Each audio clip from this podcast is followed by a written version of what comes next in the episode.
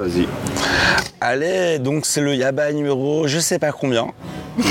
Euh, on doit être 14. Ouais, mais on n'est pas vraiment 14 parce qu'on sait pas quand est-ce qu'on va le diffuser en fait. Ah, bon. Si? Bah si, le mois prochain. Officiellement c'est le 14. Ouais. Voilà. Euh, le 13, alors euh, pour les, les écouteurs, hein, euh, les auditeurs chez nous c'est les écouteurs. Euh, je suis, j'ai j'ai dit à Ludo qui est parti en vacances en France là, je fais le montage parce que je vais apprendre à faire le montage. Je galère de ouf quoi. Et donc euh, voilà, donc c'est un petit peu en retard. Désolé les gens. Enfin, je dis ça, mais euh, ils l'auront après quoi. Ouais, ils l'auront, mais bon, Voilà. on peut toujours t'excuser, c'est... Je m'excuse à posteriori. ça Voilà. mange pas de pain. Et donc, euh, donc bah, on est là, on est dans euh, le parc de Inokashira Mhm. avec euh, Anna. Yes, bonsoir. Ça va Ça va et toi Ouais, tranquille. T'as passé une bonne semaine Tranquille. Ouais, c'était cool. Ouais, ouais, light. Ouais. Et euh, donc t'as choisi ce parc euh, parce que c'est un endroit où tu viens de temps en temps, c'est ça Voilà, c'est un parc, euh, je veux autant être ici à 5h du matin pour me balader avec ma fille qui a décidé de ne pas me laisser dormir, que je peux y être à 18h pour prendre une bière. voilà, c'est un lieu pour s'inspirer, pour dessiner et pour se détendre tranquillement. C'est super cool quoi. Il y a un mec qui joue de la guitare là à côté, essaie de pécho des meufs. On sait pas trop, il avait pété une corde, mais visiblement il a, retrouvé. un sac à dos plein de cordes. Et, euh, et donc voilà, on est là. Ça va Ludo? Ouais, ouais, moi ça va, tranquillou. Voilà. Bon, on divague, on divague, mais là, on va parler de l'intro, du sommaire. Ouais, alors bah, des petites news. Donc Ludo, t'as combien de news aujourd'hui? Zéro. Aucune news? Non, j'ai pas eu le temps d'en préparer, pour être honnête. Bon, je me suis pas cassé le cul. Euh, J'aurais peut-être... euh, Ah, j'ai peut-être une news, il faut que je me rappelle, mais il me semble que j'ai une news peut-être. Une news Une new, ouais, voilà. une nouvelle. Donc on fait comme d'habitude. Hein. Euh, Anas, tu, tu, tu, enfin, tu vas écouter euh, quelques, quelques-uns des podcasts, Oui. peut-être. Ouais, ouais, tout à Donc en général, le format c'est on fait des petites news, on en discute un peu. Après, on a en général un petit dossier. Mhm. Euh, Ludo, aujourd'hui, c'est quoi ton mot? La Game Boy. C'est pas, euh, c'est pas un mot, c'est la Game Boy. C'est un mot, c'est un mot. C'est un objet, Aussi. surtout. Et parce que c'était l'anniversaire, c'est des, Voilà, euh, les combien 30 ans. Voilà. Euh, ben là, on- le 31 juillet, là, ce sera les 30 ans aux États-Unis. Et là, c'était en avril, le 21 avril, c'est ou le 22 avril, c'était le. Non, le 18 avril, c'était les, les 30 ans au Japon. C'est en Europe, ça sera l'année prochaine, en septembre, mais on en reparlera. Très bien, très bien. Alors moi j'ai un petit sujet, c'est euh, des, euh, des trucs qui sont un peu tabous au Japon. Mhm. En fait, si vous avez écouté l'épisode avec David, qui était le, le 12 je crois, Mhm. euh, en fait c'est un truc que j'avais fait, à la base je, je voulais faire un énorme sujet sur la censure au Japon et ça. Et c'est trop énorme, donc je l'ai splitté en deux. Donc, Donc là, avec David, on a parlé de la censure dans les médias, etc. Et là, c'est plus léger en fait, donc ça va être plus rigolo. On va parler des poils, tout ça. Parfait. Voilà. Ça semble bien. Et puis après, donc, euh, comme d'habitude, on fait la rubrique de l'invité. Donc Anna, tu vas nous raconter euh, qui tu es, ce que tu fais, quand tu t'es retrouvé ici, tout ça. Ta jeunesse à Compiègne. euh, Oh mon dieu. C'est ceux qui me reconnaissent, ne dites rien s'il vous plaît. Donc, euh, ben, sur ces bonnes paroles, on va. euh, On est parti? Eh ben, on est parti. Allez, c'est parti.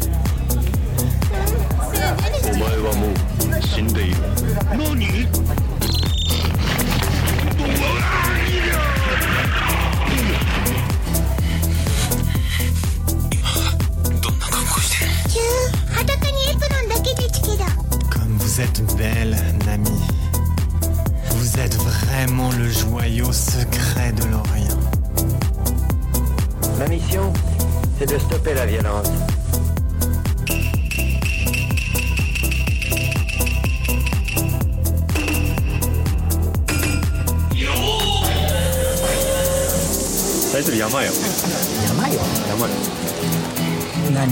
Alors, je voudrais vous parler d'un nouveau groupe de super-héros euh, japonais, euh, enfin, euh, animés, quoi, Ouais. dessin animé. Euh, c'est. euh, comment ils s'appellent, en fait Les Wacky Seven. Donc, Wacky, Wacky, hein, c'est l'aisselle. Les sept de l'aisselle, quoi. Hmm 7 Sept aisselles. Aisselles, hein, le, Il y a un le- mec un- manque un bras dans l'histoire, c'est ça. Il y a un manchot. Pas du tout, c'est sur les odeurs, en fait. Ah merde. les odeurs corporelles.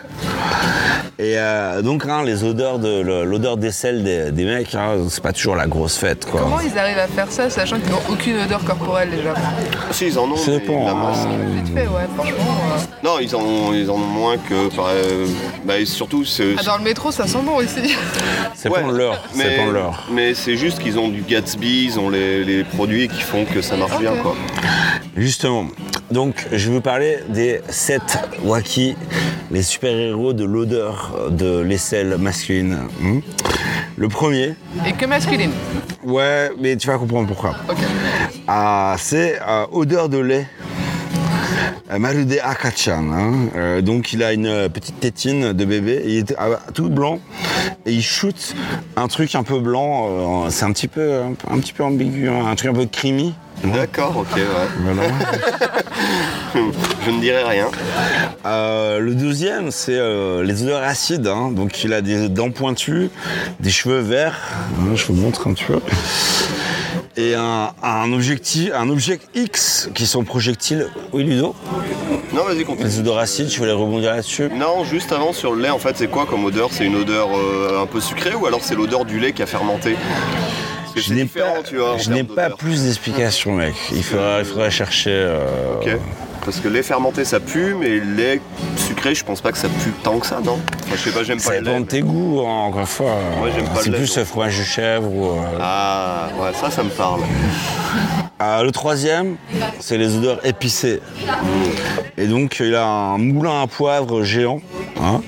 et il, est, euh, il a la peau brune, euh, un petit peu comme euh, un Indien, finalement. Un côté un petit peu raciste, peut-être. Bah, les, Pas les- du tout cliché. les- bah, les clichés au Japon, tu sais. Il a les cheveux jaunes, hein, voilà. Euh, le, celui d'après, c'est l'odeur de moisissure. Oh merde. Et Lui, il est assez sympa. Il n'a pas vraiment d'armes. Euh, il a un musty donc il a un sceptre, euh, comment dire, humide. Et donc il est tout en cuir, un petit peu, euh, un petit peu luisant comme ça. quoi. Mhm. Et euh, le, celui d'après, c'est le, euh, alors euh, mushiniku. Mushiniku, c'est le, la viande, comment dire, D'insectes dans la viande cuite à la. Comment dire euh, À la vapeur, voilà. Viande cuite à la vapeur. L'odeur est un petit peu de. euh, Ah, du, euh, ni- euh, du Nikuman Voilà, odeur de Nikuman un petit peu. Et donc euh, il a, il a un, un truc à viande, hein. il a une boîte à- à- pour, euh, pour brûler la viande, euh, voilà, très bien. Et puis il a une coupe afro du, du meilleur goût. Et alors, euh, l'avant-dernier, hein, c'est l'odeur moite. Il a son sabre, lui c'est un, genre un samouraï quoi. hein. Sans la moisissure. Ah, et qui sent la moisissure de ouf quoi. Et il est bleu un petit peu comme ça. Et le dernier, c'est l'odeur métallique, hein, comme le sang, tu vois, ou les. euh, voilà. Et lui, il a une armure métallique, hein, effectivement quoi. Et il a son armure un petit peu rouillée finalement. hein. Et alors, euh, moi, je me suis enthousiasmé là-dessus. Je me suis dit, c'est génial, le Japon, aucune limite, etc. Il faut des personnages pour tout. hein. Tu connais le personnage de la police de Tokyo? Ouais. Pippo-kun. Tu sais qu'il a toute une famille maintenant. Il y a la grand-mère, le père, etc. Oh merde, ils sont Ça- tous flics. Bah oui. Oh. Et je me suis dit, ils vont faire une série avec ça. Et pas du tout, justement. En fait, c'est une campagne de pub pour Gatsby, donc les déos pour hommes. Ah, c'est ce que je disais avant, tu vois, tu sais, c'est des lingettes que tu peux utiliser. D'accord. Toi, tu m'as spoilé un petit peu quand même. euh, Désolé. Mais c'est les. En fait, Gatsby, c'est le seul euh, vraiment que tout le monde connaît parce que c'est dans les combini en fait. Et du coup, en fait, euh, moi, l'été, comme c'est hyper humide et que je sue beaucoup, bah, moi j'utilise ça par exemple. euh, quand j'arrive au taf, j'en, utilise parce que j'ai. C'est vrai que Ludo sue extrêmement. hein. C'est moi, genre, enfin. Bah, l'été, tout le monde sue extrêmement. hein. Ah, surtout toi. Oui, mais toi aussi. Non, non, non, pas du tout. Tu sens la rose du matin au soir. La pâquerette, mec. Moi, je sens la Ouais. pâquerette en permanence. Mais ils ont quand même une façon très élégante de parler des odeurs. hein, clairement euh, métallique, un peu Mm. moisi, un peu lait. enfin, c'est- Oui, c'est très descriptif. Et voilà. Ils, analysent vraiment. En même temps, c'est très léger quand même. hein, on est Ouais, mais si c'est juste ça pue, il y aurait un seul perso, quoi. Tu vois ce que C'est vrai. Ouais. Bah, en France, c'est comme ça qu'ils font, sais, pour les. euh, ils, ils, ils créent des caractères maintenant, enfin des, euh, des personnages pour euh, les, euh, pour les pubs comme ça, où genre, c'est genre une sorte de bactérie, tu vois, Ah, dégueulasse, euh, verdâtre, tu vois, et qui, qui chasse à coups de Swiffer ou trucs comme ça. Probablement islamiste, tu enfin, Ah ouais, vu le, le barbe. truc raciste, des pubs en faux. Mais hmm. voilà, bon, c'est une petite news comme ça.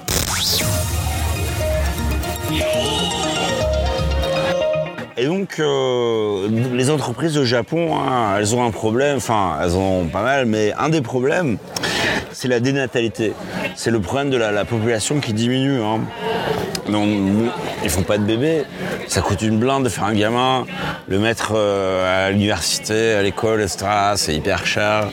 Euh, et puis les femmes euh, se retrouvent femmes au foyer, un petit peu malgré elles, donc c'est pas le rêve de tout le monde, donc ils font moins en moins de bébés. Mais du coup, ça pose des problèmes en termes d'embauche, notamment, pardon, notamment les entreprises de sécurité.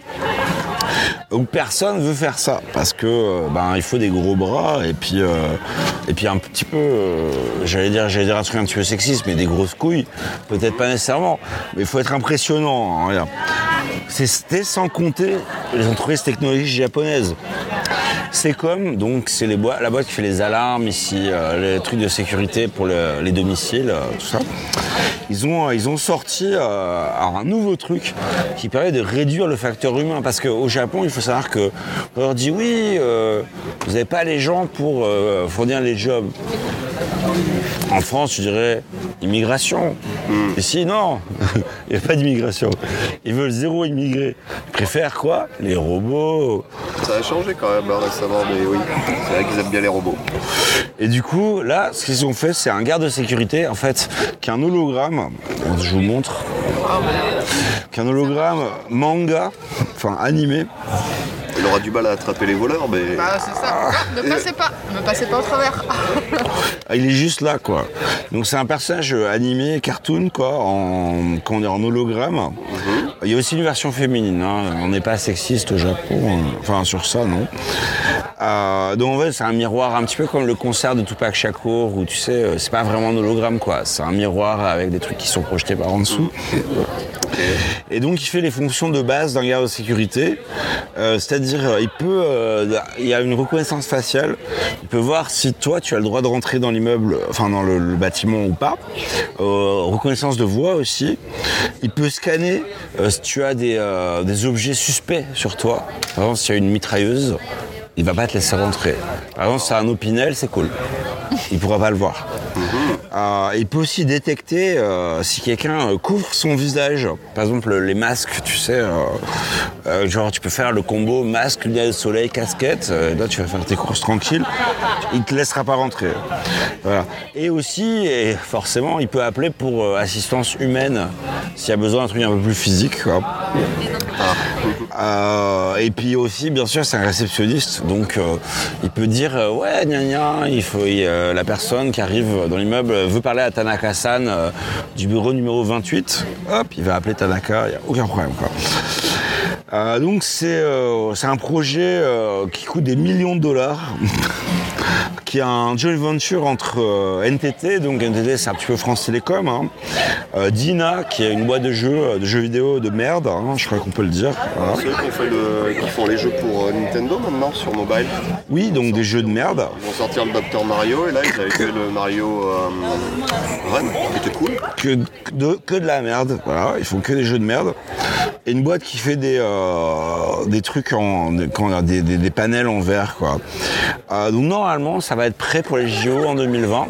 Donc attendez-vous à avoir des gardes un petit peu manga dans les endroits comme ça. En fait, ce qui est très drôle, c'est qu'ils vont essayer d'humaniser quelque chose qui est complètement robotisé. C'est-à-dire que tous ces services, euh, ces protections qu'ils mettent en place existent déjà et sont déjà applicables, mais ils vont juste rajouter un personnage pour rendre la chose plus humaine plutôt que d'employer quelqu'un parce qu'ils n'ont pas assez de monde ou qu'ils ne veulent pas d'immigration. Ouais. En fait, ils cherchent à humaniser quelque chose de complètement déshumanisé, quoi. Parce que- ouais, parce que en vrai, tu mets, euh, tu mets un terminal euh, avec un scanner, etc. Il n'y a pas besoin, tu vois. Ouais. Après, en termes d'immigration, c'est un petit peu faux, putain. Euh, parce que là, récemment, ils ont ouvert 200 000 postes, de 200 000 visas pour des labor work, donc Non, non, pour les combini, pour n'importe quel, pour la sécurité, pour les petits jobs comme ça que personne ne veut faire, par exemple. On en parlait aussi la dernière fois un petit peu, mais il y a aussi, si par exemple tu veux aller vider les piscines radioactives à Fukushima, tu peux avoir un visa spécial, euh, si tu es philippin ou un truc comme ça, pour aller mourir dans les piscines radioactives à Fukushima, tu as le droit. Euh, avoir euh, un bon niveau de japonais. C'était pas forcément sur ce point que je voulais mettre l'accent au niveau de l'immigration, c'était vraiment sur le point de essayer d'humaniser en mettant un hologramme humain manganisé sur quelque chose qui est complètement déshumanisé en fait. C'est rajouter encore du robot et pas rajouter de la personne. Donc, Ah bah ça. C'est complètement. J'allais dire antithèse quoi, ça n'a aucun rapport. Après, tu vois, sur les, les- les- les chantiers, les sites en construction, etc., où tu as le vieux, tu sais, qui dit juste euh, là, il y a un chantier, et en vrai, son taf, ça sert à rien, quoi.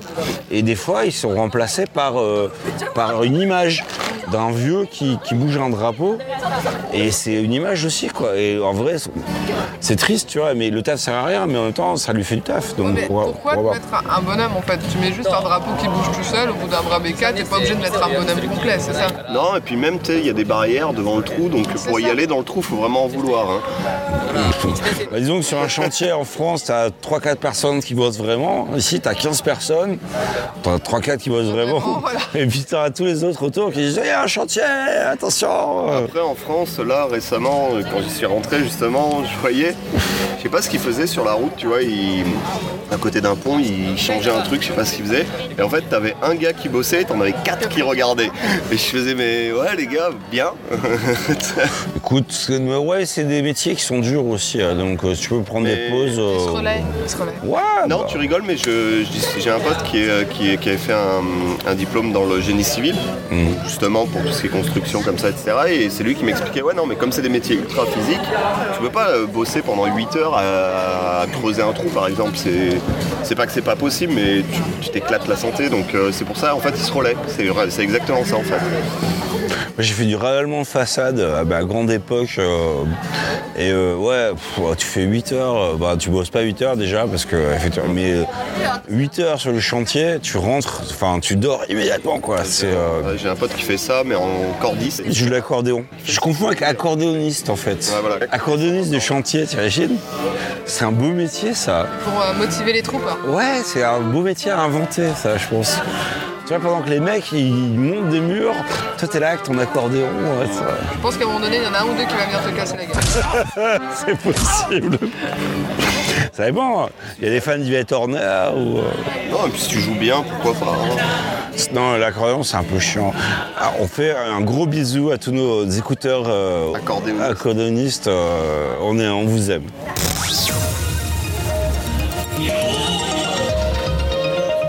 Ok, donc c'est encore moi, hein, parce que Ludo est vraiment feignant. Sale feignant. Je me laisse désirer. Non, t'as une news, mais elle est exceptionnelle. Tu en as un peu parlé là tout à l'heure. Euh, Exceptionnel, je sais pas, mais ce sera peut-être un follow-up. Je pense qu'on en avait déjà parlé euh, dans d'autres épisodes, donc ce sera plus un follow-up. Tu vas faire Ah Est-ce qu'on parle de compresseur dans le cul? Malheureusement, non. Ah non Est-ce qu'on parle de caca? J'aurais aimé, mais non.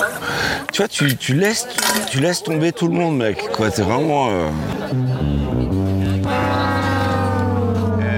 moi, je voudrais juste parler un petit follow-up euh, euh, suite à, Halloween à Shibuya, hein, parce que l'an dernier, Halloween à Shibuya, ça allait un petit peu trop loin.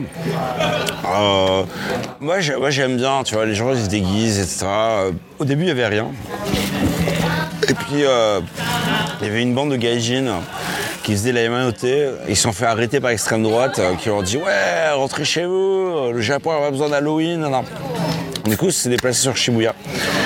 Et, euh, et puis euh, au début c'était un petit peu, euh, il n'y avait pas grand chose, puis de plus en plus, puis ça fait 2-3 ans là c'est n'importe quoi.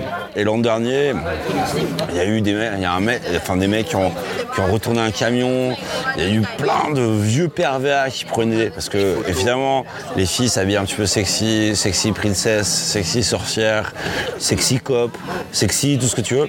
Donc ils prenaient un petit peu des photos de culottes, tu vois, souvent des japonais d'ailleurs. Je l'ai vu, les- le gars était euh, accroupi, littéralement accroupi avec son, son appareil photo, tu vois, en position euh, contre-plongée pour euh, directement euh, prendre les photos. Quoi. Et le gars, en plein milieu du crossing de Shibuya, tu vois, le truc, euh, C'est glauque quand même. hein.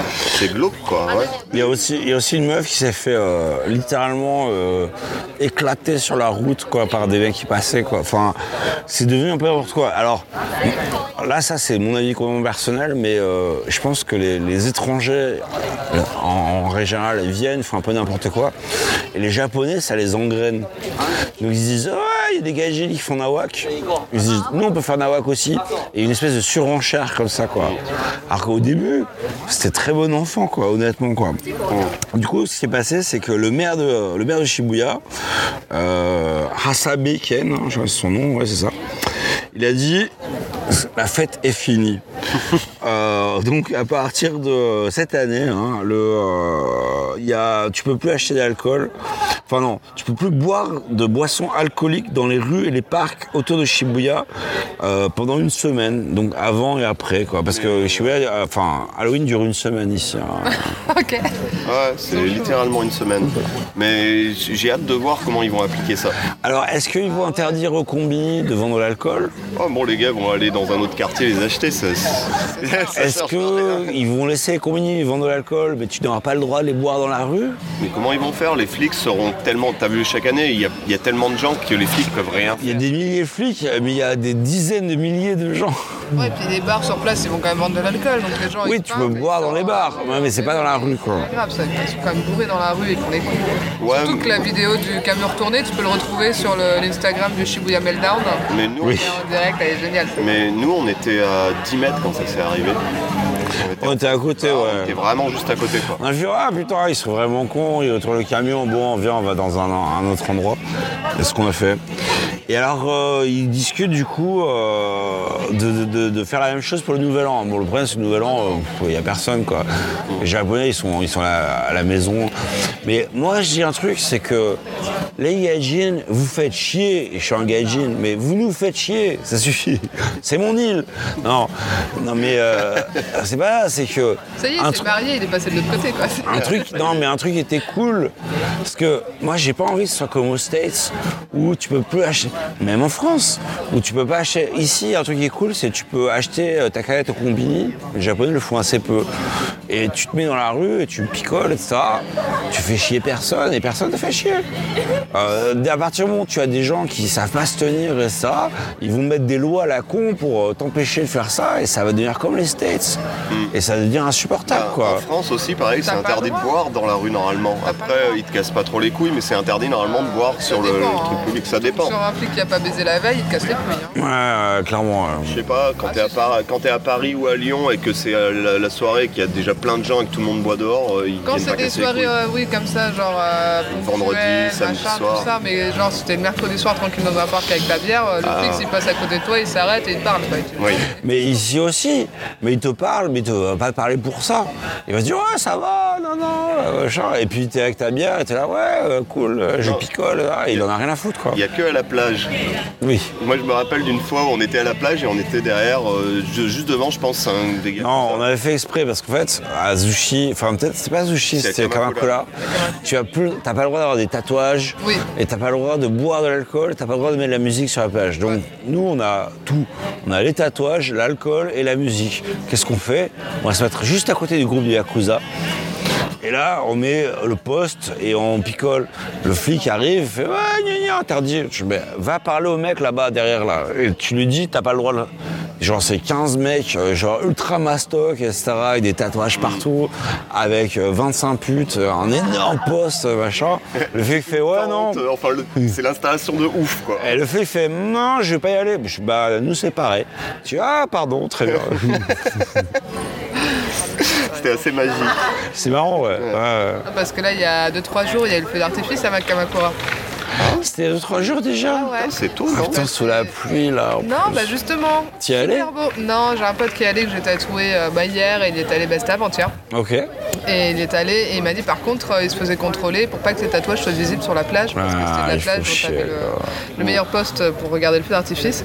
Et il fallait pas être tatoué, même à 19h le soir, sur la plage, quoi. Enfin, Ils font chier pour ça. Il y a... Ouais, mais tu sais, sur les avant-bras, tout ça, dans le t-shirt, bah, bah, ils ont cassé les couilles apparemment. hein. Ils sont de plus en plus chiants pour ça, voilà. Donc, le...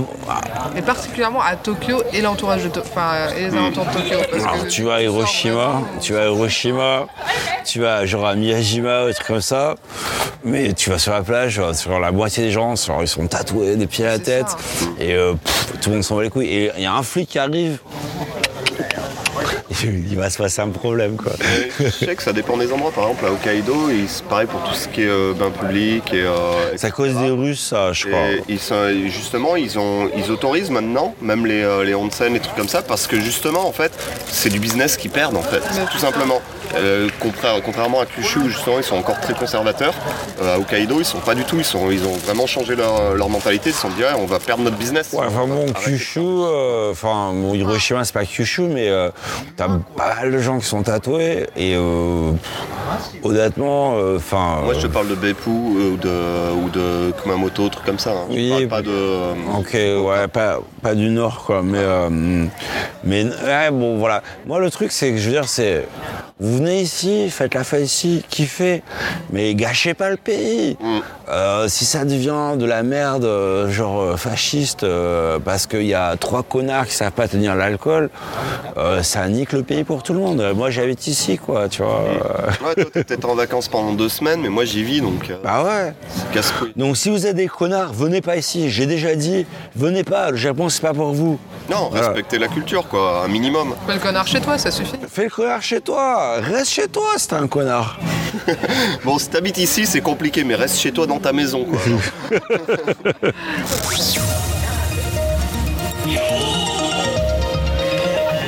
Alors j'ai une question pour vous. Est-ce que vous aimez les chips? Ouais. Yes. Ah, Moi pas du tout. Je ne crois pas aux chips. Je crois que les chips c'est une escroquerie. euh. Même ça au vinaigre? Un vinaigre, ouais, peut-être un peu. Allez, venez Sortez, bande de chipsters Y'en a pas un qui fait le bois chaque fois, c'est pareil avec les crackers. Y'a jamais personne Non, les chips c'est de la merde. Voilà, c'est de la merde qui sert à rien à part te boucher les artères. T'as absolument aucun nutriment, rien. C'est de la merde. Voilà, moi j'ai, voilà, c'est mon avis qui est définitif. Apéro chips, c'est la merde. Mais beaucoup de gens ne sont pas d'accord avec moi, notamment au Japon. Et dans ce pays où tu peux acheter euh, pas mal de chips euh, au combini, je montre là le truc. Les écouteurs vont rien voir. Euh, Quoi, ce god Ouais, non, ce n'est pas un god. euh, ça se passe comment Ça a l'air dégueu. C'est ça, en fait. C'est, regarde, tu, tu aimes les chips Oui Anna, tu aimes les chips? Ouais, ouais. Dis j'aime les chips. J'aime la chips. Est-ce que la chips t'aime? La chips me kiffe. Voilà, l'amour est rendu. Mais le problème, c'est que tu as un smartphone. Donc tu manges tes chips un peu graisseuses comme ça. Et tu as du gras sur le doigt. Comment tu fais avec ton smartphone? Il est tout graisseux, dégueulasse. C'est horrible. Non, tu t'essuies les doigts sur ton jean. Mais grave. Ça- Bon, vous êtes des sales. Oui. Heureusement, Takalatomi a pensé à vous. Et il a sorti un accessoire qui s'appelle Potechinote. C'est ça le god. C'est une main pour attraper la chips. Exact, la chip. La chip. Ou la chips, je sais faire des trucs sexuels avec ce truc. Tu peux probablement. Donc potechi, potato chips, potato chips, donc le japonais, hein, potato chips, potato chip, potechi noté, la main des chips, des, chi- des chips, des chips, La main à chip. la main à chips. En plus, comme ça, tu peux les attraper sans les briser, avec délicatesse. C'est exprès. Euh, À quel moment il a fallu inventer ça, sachant qu'ils ont des baguettes? Mange avec tes baguettes. enfin, est-ce que tu manges, est-ce que j'ai vu des gens manger des chips à la baguette? Franchement, ça a l'air d'être aussi simple qu'avec ton god Michelin. Tu es négative. Tu es extrêmement négatif.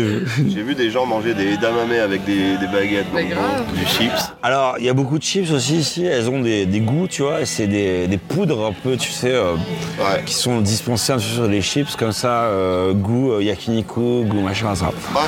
La, la question que tu te poses, évidemment, c'est est-ce que si je les attrape avec ce truc-là, la saveur, la poudre ne va pas se mettre sur les doigts et mes chips vont avoir moins de goût? Pas du tout. Et tu peux pas te lécher les doigts. Il y a une fonction nettoyage des doigts où tu attrapes le truc et les doigts se frottent entre eux, pour faire tomber la poudre. Putain, mais la technologie. C'est vraiment des gars qui aiment des chips à fond, quoi. Alors, elles ont aussi un autre, une autre feature qui est la, la feature euh, qui s'appelle euh, Bump, qui permet de poser la, la- la- la pince à chip sous la table euh, sans qu'elle tombe. Ouais, c'est la merde en fait. Et euh, donc ils ont quatre designs. Euh, alors parce qu'ils vendent ça avec, avec le paquet de chips quoi. Pizza potato, euh, donc euh, pizza, goût pizza quoi, un peu salé, euh, algues et salé et consommé. Donc euh, voilà. Consommé, c'est le. c'est comment on appelle ça en France Du cube, cube nord. Autre feature Du bouillon. Ouais. du côté Nord, tu mets dans les sauces. du côté du côté où il n'y a pas la main, tu peux enlever un truc et ça fait un stylus et tu peux t'en servir pour ta tablette ou ton téléphone. Même si t'as les doigts un peu. C'est génial. Alors, T'es un 29 juin, euh, en vente à partir du 29 juin, donc c'est des vieilles news un petit peu, pour un prix extrêmement compétitif de 1280 yens, donc ça fait à peu près. euh, Mais c'est à pile ce truc, du- j'imagine, du coup. Bah oui, oui, non, sans les piles. Ah putain, non, j'avais une autre news après en fait. Eh ben non. tu as Si, dit que t'en si, avais. si, si, il faut que je la dise. Vas-y, fais ta news et après euh, je faire un dernier truc. Ok, bon, bah, sur ces bonnes paroles.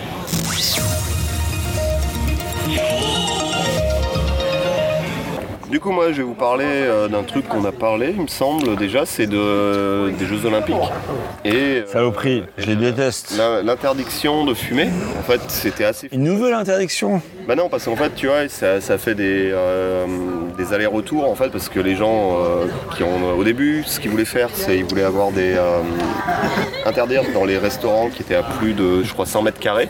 Mhm. Mais le truc, c'est que les gars qui ont des grosses chaînes, trucs comme ça, ils ont pété un câble, il y a eu du lobbying, j'imagine, qui a fait non, c'est c'est pas possible. Ok. Du coup, ils sont revenus là-dessus. Après, ils disaient, ouais, Non, on c'était va... 100 mètres carrés, c'était à 100 mètres carrés, il faut installer une, une, une salle fumeur ou un truc Voilà, comme ça. mais t'as pas le droit de fumer dans le truc, mais par contre tous les petits boui de moins de 100 mètres carrés, euh, Ça passait, tu quoi. peux- tu peux Ok. fumer. Donc en fait ils disaient ouais, bah, toutes les chaînes d'Izakaya, trucs comme ça, ils étaient en mode ouais non mais non, C'est- non surtout pas quoi. Ok.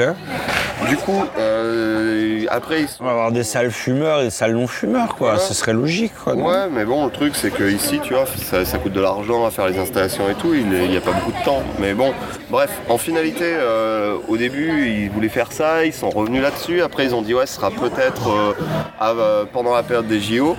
Et là c'est pas encore défini mais je pense que ce sera sûrement que pendant les JO ou peut-être qu'ils vont continuer après, ça c'est pas certain. Mais en tout cas à partir de avril 2020, normalement, là c'est ce qui a été décidé, donc euh, tous les restaurants en fait qui n'utilisent euh, qui n'utilisent pas d'employés apparemment, donc c'est ce qu'ils ont marqué, ce qui est un peu bizarre, euh, vont devoir avoir une, euh, une, une, euh, pièce séparée. C'est pas l'inverse plutôt Ceux qui ont des employés, ils sont obligés d'avoir une pièce séparée vu que les employés ne sont pas nécessairement fumeurs. c'est l'anglais japonais aussi, tu vois, c'est Only restaurant which do not use any employee. Hein Les restaurants qui n'ont pas d'employés. Ouais, en gros, c'est ce que je comprends moi aussi. Ouais, Oui, donc c'est mal, euh, je pense, c'est Mm. eux qui ont, qui ont- qui ont peut-être mis de la merde, tu vois, parce que leur anglais est assez approximatif. mais ça me semble bizarre. Enfin, ok, très bien, vas-y, continue. Mais- et du coup, en fait, euh, il faudra une euh, pièce séparée, enfin, bah, un peu comme en France, hein, si t'as une petite, euh, une- un petit fumoir, tu vois, tu peux en avoir, tu peux fumer à Mais si t'as des employés, c'est cool. Bah, apparemment. C'est pas logique. Mais non, c'est l'inverse. Ouais. bon, avec le Japon, on sait jamais. mais, mais Traduction ludo. Non, non, mais euh, en fait, justement, en fait, je pense que c'est euh, accurate, c'est, euh, c'est, c'est bon là, le truc, en fait, parce qu'ils disent que ça, ça concerne que 16% des restaurants qui sont dans cette catégorie. Mais du coup, en fait, euh, ils pourront avoir les, euh, les fumeurs qui, pu- qui peuvent aller dans, dans cette pièce et fumer.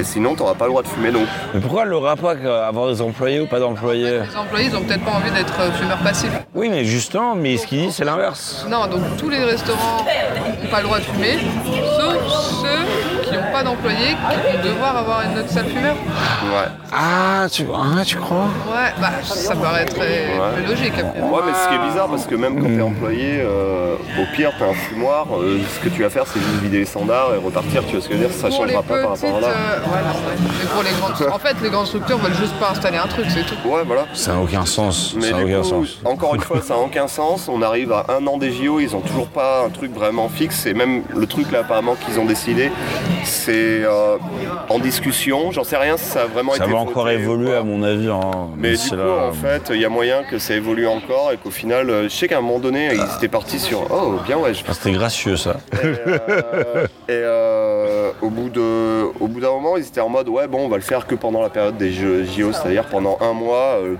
aucun endroit a le droit de fumer. Et puis au bout d'un mois, c'est reparti comme avant. Là, ça évolue encore, ça a le temps d'évoluer encore, mais euh, là, c'est la loi qui veut le proposer. Alors, je sais pas si ça va, si c'est passé, ça va pas passer. J'ai pas poussé les recherches, comme tu sais. Actuellement, euh, insidieusement, les endroits où on peut boire de l'alcool un peu en bar, Mhm. tout ça, c'est fumeur, quoi, clairement, les gens fument tout ça. Et des restaurants, globalement, ça fume pas trop, quoi. Tu vas jamais dans un restaurant sushi et quelqu'un qui fume, c'est très très. Pas un restaurant sushi, ouais. Sushi, euh, enfin, tous ces restaurants. Tu te souviens, un petit peu traditionnel, souvent tu. mais c'est extrêmement rare Ouais, de c'est voir vrai. Japonais qui va gâcher entre guillemets son repas avec un goût de cigarette en bouche. ah non, non, non, il va pas le Non, gâcher, mais il va gâcher le, le repas de son voisin quand il aura fini le sien, quoi. Non, ils vont fumer dehors. Ah ouais. Non, le truc japonais traditionnel, je suis d'accord, ouais. Euh, mais toi, un izakaya, euh, Un McDo, izakaya, ouais. personne fume dans un McDo. Bah, Un. C'est interdit, je crois. normal aussi. Un- Je crois que Starbucks, euh, McDo, c'est des, des trucs américains et. McDo, ils ont des zones fumeurs. hein. Ouais, mais Burger King tu aussi. fumes Pas. Enfin, moi, je suis pas fumeuse, mais bon, c'est en mode soirée, tu picoles à volonté pendant 2-3 heures, euh, c'est normal que tu Hmm. fumes. Enfin, ou que les gens fument. Moi, je fume pas.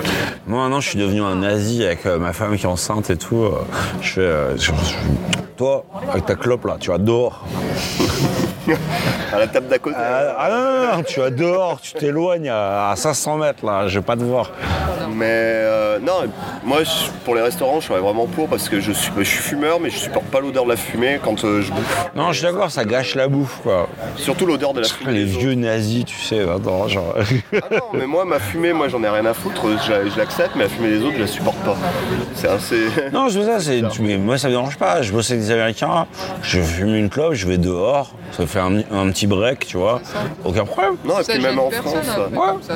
Non, et Non, puis c'est je, je suis plutôt d'accord là-dessus, et même moi, en tant que fumeur, ça m'empêche de fumer autant. Parce que c'est vrai qu'au Japon, on a tendance à C'est chain smoke. euh, justement, dans les akayas, où t'es ivre-mort et t'as moitié affalé par terre et t'es là, t'as t'as la 80e clope. euh, Top, c'est bien. Enfin, ça, c'est l'ambiance, c'est les akaya, il y a que ça au Japon. C'est top, mais quand t'es fumeur, tu te dis ouais, si je devais aller dehors, ben, peut-être que je me retiendrai un peu plus. Bah, mais C'est bien pas quand t'es jeune. Tu vas dans un izakaya, c'est pour te mettre à l'envers. Euh, Ouais, mais- Alcool à volonté pendant 2-3 heures, bah. Ouais, mais tu le- vas pas Le mec, fumer. il arrive 10 minutes avant la fin de ton heure, il dit Bon, dernière commande, tu commandes 6 verres. Tu sais que c'est pour te mettre à l'envers, donc c'est normal que tu fumes. Ouais, c'est normal, mais bon, après, moi, je trouve ça bien. L'avocat du diable. Faut être honnête, faut être honnête avec soi-même. Faut Non, pas c'est vrai, Ah, c'est vrai, c'est vrai. bien Si on se contenait tous. machin. Ben Bah non, ouais, parce que je le faisais en France et je trouvais ça pas plus mal en finalité. Je suis retourné en France récemment. là, Non, et c'est même, super non, cool, je fait. suis d'accord avec Ludo, même Izakaya. Tous les deux on fume, alors toi tu fumes pas. De devoir sortir, etc. Comme ça on peut faire des messes basses, dire ouais, gna gna, Anna, elle est relou et tout. Ouais, Non, nous on fait des contre-soirées, t'as vu Et en France, ça tombe souvent comme ça en fait. C'est Ouais, genre, les euh, non-fumeurs, c'est toujours les pigeons de la tarte. C'est vrai. c'est pour ça que tu veux fumer avec les gens. C'est vrai que les meilleures soirées chez l'habitant, c'est genre en général soit dans la cuisine, soit sur le balcon. Bah, là où les gens vont fumer. Tu vois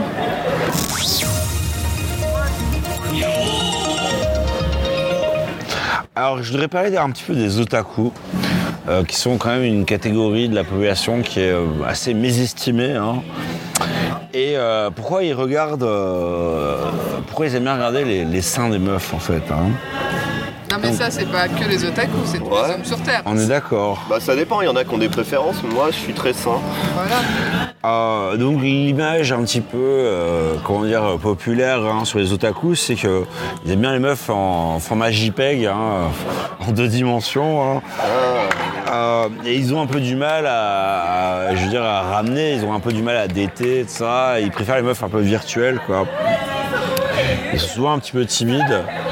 Alors, voilà, pour les écouteurs, hein, on est dans le parc, on a la, la guitare derrière, je sais pas si vous entendez. On a des, des jeunes un petit peu bourrés à côté. Il y en a un qui fait que de claquer- clapper, mais très fort. Et genre, voilà, tu vois, et je comprends pas en fait. Et le mec avec sa guitare, il Ah, il est, il est chaud là, il est chaud. Il a, il a la groupie. Ah, mais ouais, mais attends, mais c'est un truc ouf. Et regarde, il danse et tout, il bouge son boule, euh, il est bien là. Ludotoche, ça a été très sensible au mouvement de bully, quoi. Ah, toujours. Alors, pour revenir sur euh, mes amis les otaku, hein, la raison pour laquelle ils, regardent un petit peu les seins des meufs, hein, pas comme les hommes normaux, mais comme les otaku, c'est un petit peu la même chose, c'est parce qu'en fait, ils ne peuvent pas regarder les femmes dans les yeux. Et donc, ils baissent les yeux instinctivement.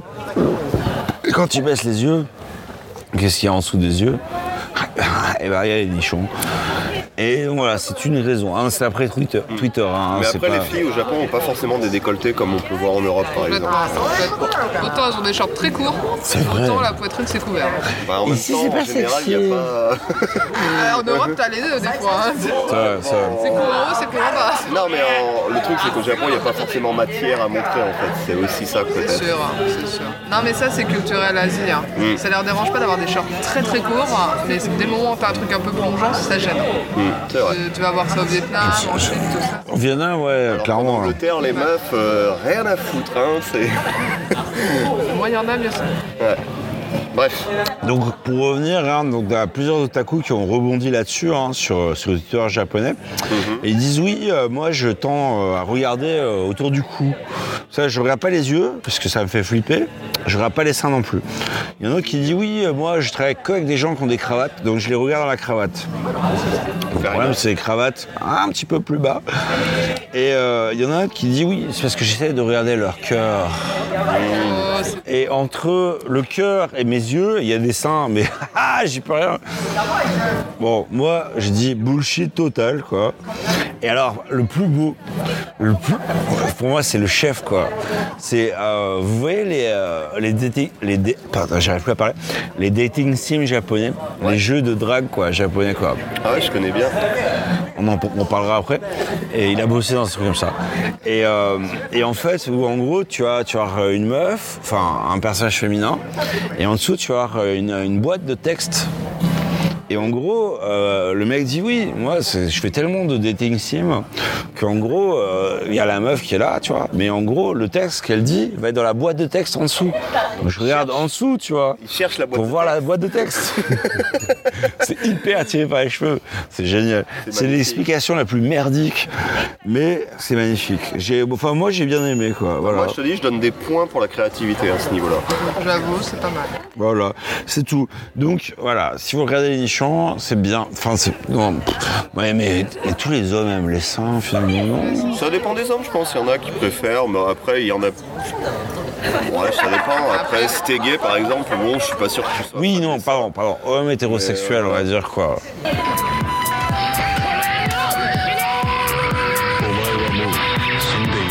Du coup, moi ce soir, je vous parler d'une grande dame qui a un peu bercé mon enfance. Margaret Thatcher. Non. La Game Boy. Ah, merde, putain. Elle en a parlé au début. Ouais, je sais, mais.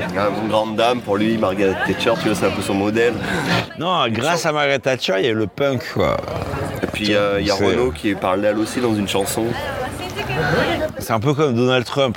Je me suis dit, Donald Trump est une chance pour le punk rock. Ou le hardcore. Ou le hardcore, quoi. Politiquement, non. Mais euh, musicalement, il crée- en termes de gens qui vont s'opposer au truc, ça va être génial. Bah, politiquement aussi, peut-être. Parce que justement, il y aura des gens qui vont s'opposer à ça. justement. Clairement. Donc, euh, c'est peut-être pas une mauvaise chose. Mais on parle pas de Thatcher, on parle de la Game Boy. Vas-y, Voilà. Ludo, je t'interromps plus, pardon. Du coup, ben, comme je disais un peu avant, en fait, elle est bien sortie le 21 avril 1989 au Japon. Ok. Euh, pour, euh, pour les dates aussi, c'est le 31 juillet 89 aux États-Unis, enfin North America, donc euh, États-Unis et Canada. Et pour l'Europe, ben, comme toujours hein, à l'époque, euh, le dernier, euh, dernière roue du carrosse, comme on dit, euh, 28 septembre 1990. Du coup, moi perso, je l'ai eu à Noël 90. Et ben, ça a été ma toute première console. Et c'est peut-être pour ça d'ailleurs que j'ai bien kiffé. Donc j'avais 7 ans à l'époque. Je vous laisse faire le calcul pour savoir quel âge j'ai. Et du coup, vous, avez eu une Game Boy quand vous étiez gamin? Ouais, je l'ai eu aussi très rapidement après sa sortie, première console, et elle m'a suivi très très très longtemps. Même quand les colors et tout ça sont sortis, j'avais toujours le gros cube carré euh, qui faisait 3 kilos. Ouais, mais elle marchait quand même. Et puis les jeux étaient compatibles, donc euh, ça pas marchait quoi. quand je, on a déménagé mes parents il y a, il y a une dizaine d'années, euh, je l'ai retrouvée, j'ai mis des piles, elle fonctionnait encore quoi. Mm. C'est un truc de ouf. C'est indestructible. hein. C'est ça. Hmm. Ben, à New York, je suis allé au hum, Nintendo Shop à côté de Times Square. Et en fait, dans ce Nintendo Shop, en fait, ils ont une console, je crois, que c'est en Irak, qui a pris une bombe. Et genre le truc et il a mel- enfin il a, il a fondu, tu vois, il y a- la coque est un peu défoncée et tout. Mais genre elle est sur secteur et elle tourne quoi. C'est le truc hallucinant quoi. Un petit peu comme les vieux Nokia, tu sais. euh, C'est ça les 3310, tout ça. Ah ouais, c'est c'est des trucs, c'est c'est increvable. hashtag on est vieux. Ouais. Mais du coup, en fait, à l'époque, elle était vendue avec un jeu de ouf. Tetris. C'est triste. Eh oui. Tetris, putain, j'ai fait des championnats de Tetris moi. Ah ouais, des championnats. Ouais, il y en avait à une époque. Putain, ah ouais, mais t'habitais où toi? Paris. Ah ouais, donc forcément, t'avais accès à ces trucs. Moi, j'étais dans la campagne, tu vois. Bon, bah, je les, je les lisais dans mon euh, joystick ou mon console plus, tu vois. Alors moi, rien à voir, mais ma mère à l'époque bossait sur une association pour euh, na- l'analphabétisme. Et elle m'a dit, ouais, tu peux pas m'aider à trouver des taglines. Et je lui ai dit, ouais, t'es triste. Et elle m'a dit, ouais, c'est cool, mais je pense que j'arriverai pas à le vendre. Et donc, euh, voilà. Mais du coup, en fait, euh, cette petite console portable, hein, enfin portable avec des gros guillemets, parce Transportable. que bon, je- si vous vous rappelez de la pub dans les années 90, tu voyais un gars avec un jean qu'il mettait dans sa, pose, sa jean. Ça rentre, mais, ça rentre. mais, mais mec, euh, c'était un jean baggy. Un énorme. jean des années 90, ça rentre, mec. T'avais pas des baguilles, toi, dans les années 90 parce que, euh, Euh, Jean des années 90, mec. Je mettais j'avais pas 3-4 Game Boy, aucun problème. Moi, dans mon baggy, ouais, mais dans un. Quand tu vois la pub, le gars. a un Mais jean pas un slim, maintenant. Il a- Non, il a un jean normal, tu vois, et c'est genre. Genre, il le met dans la poche avant. Non, genre, oui, non, mode- avant, non. Avant, et, non. Et tu regardes la pub et t'es en mode. Ouais, mec, t'as un pantalon Mais qui fait un- euh, XXL. Un euh, baggy les de poches. 92, aucun problème. Ah ouais, non, moi j'ai. Tu, as, tu, rends- tu rends deux savonnettes de shit, euh, genre 2-3 Game Boy, aucun problème. Et t'as encore de la place. Ouais, Tu peux encore- mettre ta petite sœur dedans. Non, enfin, la mienne est un petit peu plus volumineuse, mais Mais du coup, en fait, on va remettre les choses les pendules à l'heure. en, en place. Vas-y, Ludo. Moi, elle m'a fait un peu vibrer cette console, hein, euh, et pas qu'un peu, parce que, comme je te dis, euh, moi, ça a été ma première console, et j'ai pas eu de vraie console en fait de salon avant euh, 98 et la N64. Ah ouais, t'es sur le. Putain, c'est vraiment là où je vois qu'on n'a pas le même âge, quoi. Mais non, parce que mes parents en fait ont jamais voulu que j'ai une console de salon, et c'est quand j'ai pu me la payer moi-même. C'est ma grand-mère qui m'a donné une vieille télé que- cathodique qu'elle voulait plus utiliser, elle me l'a, elle me l'a filée. Première console Game Boy? Game Boy et après je suis passé sur PS1.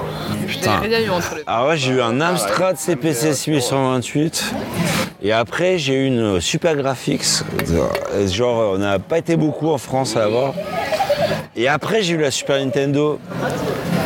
Et euh, j'ai jamais eu de Game Boy par contre. par quoi. contre, l'Amstrad et la Super NES, j'avais mon meilleur pote qui était mon voisin qui habitait à côté. on a toujours le voisin pour Et ça. euh, tous les mercredis après-midi, je frappais à la porte, je faisais ouais, euh, est-ce que Julien est là? Et alors sa mère, au bout d'un moment, elle me Il est pas là, mais c'est pas grave, la console est là. Non, elle, elle- elle- elle- elle disait rien, tu vois, elle disait même rien, elle disait vas-y, il est dans sa chambre. J'allais dans sa chambre, on passait l'après-midi à jouer soit à l'Amstrad. J'ai beaucoup rouillé l'Amstrad aussi avec les runs. euh, les, euh, en commande pour, euh, ben, pour lancer ton jeu quoi. Et euh, la Super NES. En dehors des consoles, il y avait aussi le PC et on avait le fameux Teknoken. Ah moi je l'ai entre les deux, tard, quoi. Ça c'était Mais ça, mais on n'a pas, le- on n'a pas le même âge. Boy, la PS et entre deux j'ai eu Teknoken, tu vois. mais c'était le On a- on n'a pas le même âge 3D. du tout, quoi. Ah c'était un truc tout pourri, on pouvait même payer des meufs qui montraient ses tétons en Ouais mais ça et c'est tout quoi. c'est C'était Duck Nukem trop marrant. 3D ça. Oui, mais ça, c'est euh, fin des années 90, quoi. C'est Prince 99 of Persia c'était avant ça. Ouais, bah, Le premier, premier, euh, sur Windows 3.1. Le premier, c'est les années 80, hein, le premier Prince of Persia, quoi. Moi j'ai joué sur Windows 3.1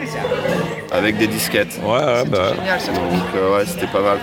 Mais bref, Pardon. on, on s'éloigne, mais ouais, euh, on, est bien. Donc euh, moi, je vais pas vous faire l'historique avec Gunpei Yoko. Euh, Il y a plein de sites, il y a plein d'endroits où vous pouvez le voir. C'est un grand homme, c'est lui qui a créé la Game Watch, qui a fait la Game Boy. Il y a beaucoup des raisons techniques pour ça et de prix aussi. Donc si vous voulez vous renseigner un peu plus, Si vous je peux en parler. recommander euh, un des bouquins de un de mes senpai, euh, Florent Gorge, euh, Georges Gorge, je sais pas comment on Gorge, ouais, mais c'est un senpai à toi Ouais, il a fait Langzo aussi.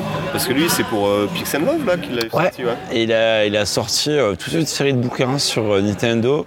Et alors en fait, quand, j'ai, euh, quand je suis rentré dans mon taf actuel, dans une boîte que je vais pas nommer, mon manager à l'époque, donc japonais, m'a dit Tiens, j'ai une pile de bouquins sur Nintendo en français. Moi, je peux pas les lire.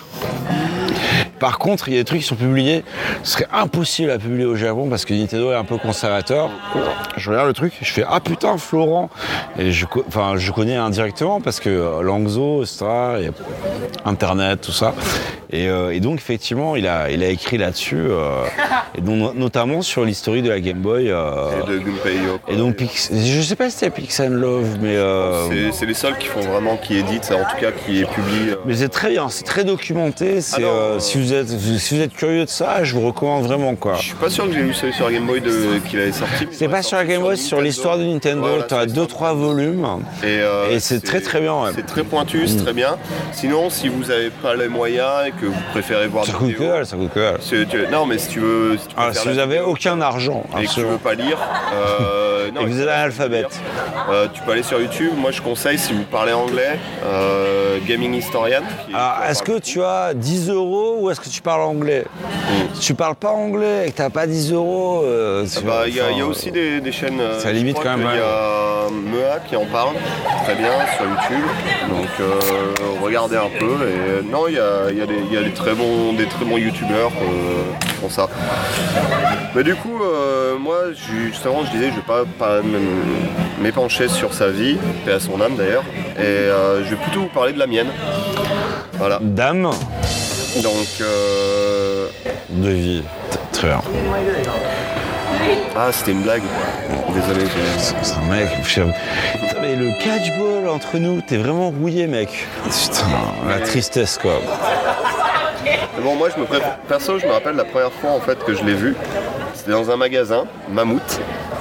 Donc euh, là, j'attends la blague. C'était Mammouth écrase les prix. C'était la, la tagline. Non, c'est mamie écrase les proutes. Voilà. Mais la vraie tagline était Mammouth écrase les prix. Et du coup, c'est devenu Mamie écrase les proutes.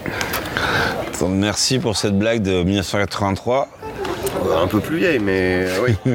mais du coup, euh, pour les plus jeunes, euh, Mammouth, c'est quoi? C'est Auchan, en gros. quoi, Ouais, c'est, C'était un- gros mammouth qui, qui faisait ça. Quoi. Bref. Mhm.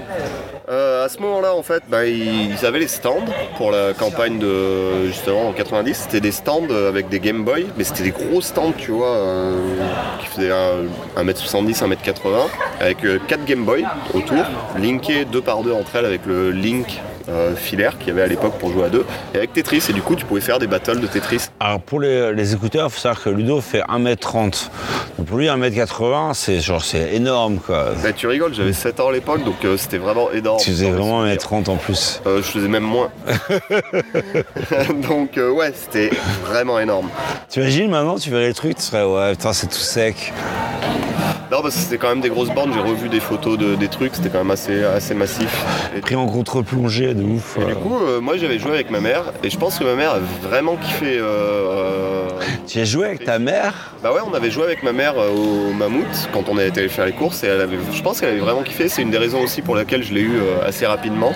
Ah, t'avais injecté le virus euh, Nintendo à ta mère quoi. Bah, ma mère, Tetris, euh, c'est une bosse quoi. Elle jouait en 9 cœurs. 9 cœurs pour avoir ce niveau, en fait, faut laisser appuyer une direction quand tu allumes le jeu. Et en fait, au lieu d'avoir, tu commences directement au level 9 cœurs, c'est-à-dire le truc qui défile. euh, Anna, t'as fait la compète Tu sais combien il y a de fusées à la fin? Je sais En pas. fonction du nombre de niveaux que t'atteins Vas-y. Bah, tu chercheras. Je te laisse le suspense. là, il y a de la cube. Ah, ok. Bah, En fonction du score que tu peux faire. Elle a, elle a montré avec les doigts. On les, laisse le euh, on laissera le suspense. Mais je pense qu'il y a des gens qui le savent. Ouais. ouais. Mais bon, du coup, moi j'ai eu la Game Boy ben, justement dans les premiers en France, je l'ai eu à Noël 90. Et là j'ai vraiment passé des, des heures et des heures dessus. Euh, je l'ai eu avec Golf, un jeu de golf avec Mario et, et, euh, Tetris. Qui n'est pas. Voilà, Tetris, bon. Comme Mario Golf, ouais, c'était bien le golf, ouais. Bah, moi j'étais pas fan du golf, mais en fait. Tu es devenu. Sur, euh, non, sur PC en fait, c'est un des rares jeux qui avait qui était intéressant avec euh, les, les jeux de. oh, le Moi, c'était un des rares. Sur PC, c'était un, un des rares jeux que j'avais, Ouais. surtout. Mais moi aussi, mon grand-père avait un PC, il avait ça et des jeux, euh, c'était une sorte de jeux olympiques, mais avec des jeux tout pétés, genre t'es sur un bout de bois et euh, t'es, euh, il faut tenir le plus dans de l'eau et il faut tenir le plus longtemps sur le bout de bois en fait. Ça me fait rêver, roule, quoi. Ou le lancer de nain, les trucs comme ça quoi. Ah, putain, les trucs qui sont pas du tout JO, quoi, mais, mais euh, mais qui sont beaucoup plus cool. Mais voilà, on a, j'avais que ces jeux-là à l'époque, donc c'était assez marrant. Avec bien sûr, tu vois, des contrôles. tu sais pas comment marcher les contrôles, avec Karaté Plus aussi. Le, le- L'enseignant, c'était bon ou. Ah c'est bon, ouais. j'avais une bonne technique, mais bon après c'était des jeux assez random, tu sais, où fallait appuyer à fond sur plein de touches et tu savais vraiment pas vraiment quelle technique avoir en fait à part appuyer à fond sur plein de touches, comme beaucoup de jeux à l'époque d'ailleurs. Enfin bref, moi, comme j'ai pas eu de, euh, console salon avec 80 avant 98, comme je vous l'ai dit, ben je vais vous parler juste de quelques jeux qui moi m'ont marqué et que peut-être que vous euh, vous en remarquez aussi à ce moment-là. Donc je vais commencer avec Kirby Pinball, que, que j'ai racheté récemment. Ah, tu l'as eu toi aussi. Et du coup, en fait, moi, c'était le meilleur pinball ever, quoi. Donc, c'était un Kirby. Si t'as déjà joué à Kirby, tu connais les boss. T'as un boss, c'est un arbre. T'as un boss, c'est un nuage. T'as as des trucs comme ça. Et en fait, là, c'était ça avec plusieurs levels de pinball. Et le dernier level. euh, de flipper, hein, Ouais, en de français. flipper, en fait, ouais. Et euh, le dernier level, en fait, c'était l'endroit où il y avait le boss et il fallait le toucher plusieurs fois. Il avait des patterns, etc. C'était assez bien foutu. Et euh, tu débloquais le level spécial une fois que tu avais buté les trois premiers boss, etc. Bref, c'était ultra bien. D'ailleurs, je l'ai racheté récemment au Japon parce que nostalgie quand tu. Tu as une Game Boy maintenant? J'en ai deux, bah, mais elles sont en France. J'ai encore ma Game Boy d'origine de, de 90 en fait. Bon, elle est euh, jaune. Les boutons. Le plastique a un petit faut- peu, faut appuyer comme un sourd pour pouvoir le faire marcher, mais elle tourne encore. Ok. Et j'en avais racheté une sur une brocante il y a quelques années de ça et qui est dans un bien meilleur état en fait. Tu vois, sur Melucali, tu peux les toucher à 500 yens, là. Ah ouais, mais ça, ça coûte que dalle une Game Boy, mais comme on dit, c'est increvable. Donc si vous en voulez une, euh, cherchez, ça se trouve. Pour le- la suite, moi je vais vous parler de Lock and Chase. Donc euh, c'est un jeu en fait originalement, ori- originellement justement qui était sur Amstrad et sur Atari et qui a été porté, enfin qu'ils ont, ils ont fait un, pas un portage mais une nouvelle, euh, un nouveau jeu Lock and Chase mais sur, euh, sur euh, Game Boy. En gros, t'es un voleur et le layout c'est un Pac-Man. Sauf que t'es un voleur et du coup t'as juste un truc qui fait que tu peux mettre une petite barrière électrique pour pas que les flics, qui sont les fantômes en gros, puissent t'attraper. Et tu peux euh, choper un rubis de temps en temps qui est en gros la boule qui fait que tu peux bouffer les, euh, les, les fantômes, en gros les, les policiers. Et euh, c'était bien foutu parce qu'il mettait pas mal de game de, Ah quelque chose de, de méthodes de gameplay. Non, non plus. Il mettait pas mal de, de, de- de gameplay dedans. Genre par exemple à partir du deuxième level, t'avais des téléporteurs, t'avais des, euh, des barrières qui s'ouvraient, donc ça prenait un peu de temps, fallait avancer dessus, ça s'ouvrait, et après ça se refermait derrière toi. Enfin il y avait pas mal de gimmicks comme ça qui étaient pas mal foutus. Alors pour les écouteurs, Ludo parle beaucoup avec les mains. Oui. Donc là, il nous a fait les téléporteurs les. Ouais, c'était Euh, c'est pas très euh, audiophile, mais il est là, voilà. Le mouvement de tête avec était magnifique. T'as vu? Ah non, non, il fait ça tout le temps. Les gens qui nous écoutent, ils perdent cette dimension de Ludo qui te- qui t'explique là les, les téléporteurs comme ça avec les mains là, qui fait Oui, tu vois les téléporteurs là, ils sont là comme ça. Faudrait peut-être filmer un jour. Mais, mais C'est on prévu, c'est faire prévu. un Twitch ou un truc comme ça, un de ces quatre. pour, euh, C'est prévu. on va- on va- normalement, on a d'autres trucs en tête, mais euh, vas-y Ludo, continue, excuse-moi. Du coup, ouais, ce jeu, moi j'en ai un très bon souvenir. En fait, je l'avais eu avec un autre jeu qui s'appelle Pikman et c'était deux jeux qui étaient chi- chinois, pas très chers. Du coup, c'est pour ça que j'avais eu ça pour mon anniversaire. Inconnu au bataillon. Et c'est pour ça que personne ne le connaît, mais bon. Les musiques sont très bien aussi. Non, le mec il pisse à 5 mètres quoi. Ouais, le bruit que vous entendez là, Ouais. Devant la violence de cette scène, nous préférons vous montrer ce document consacré à la langouste.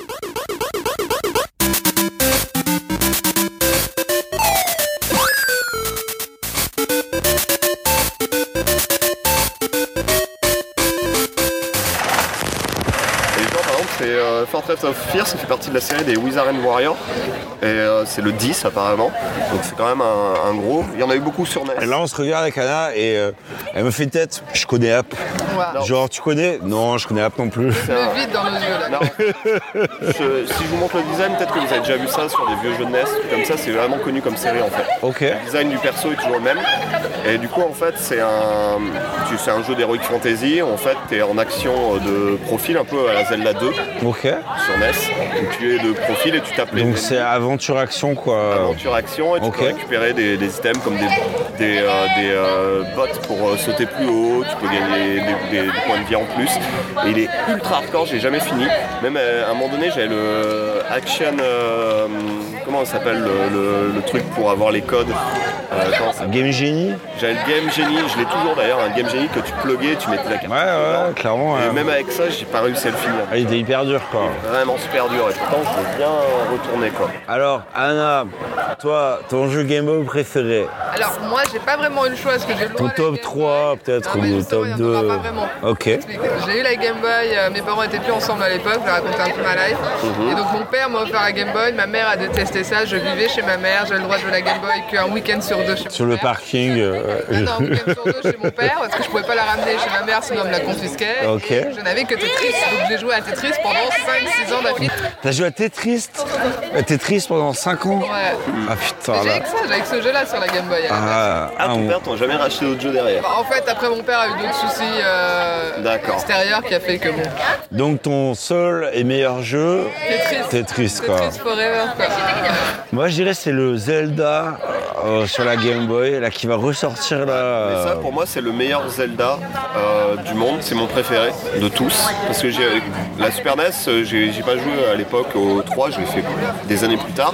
Et je trouve bien, mais il n'y a pas le même sentiment quand t'as joué au jeu, quand t'étais gamin? T'as une sorte de nostalgie par C'est un rapport au petit jeu? peu le même délire hein, en termes de DA et en termes de comment c'est foutu. euh, tu vois que c'est les mêmes designs, euh, enfin c'est le même univers. euh, Ce qui est assez marrant en fait, c'est que sur celui sur. Tu sais qu'à la base c'est un petit projet entre guillemets indé, c'est-à-dire que c'était un projet en dehors des heures de taf. à la base. le Zelda de, de la, de, la, de la Game Boy. Et c'est le gars qui est maintenant le producteur de Breath of the Wild, qui a Ah, sérieux? un développeur qui voulait faire une sorte de, euh, d'action RPG à la Seiken Densetsu.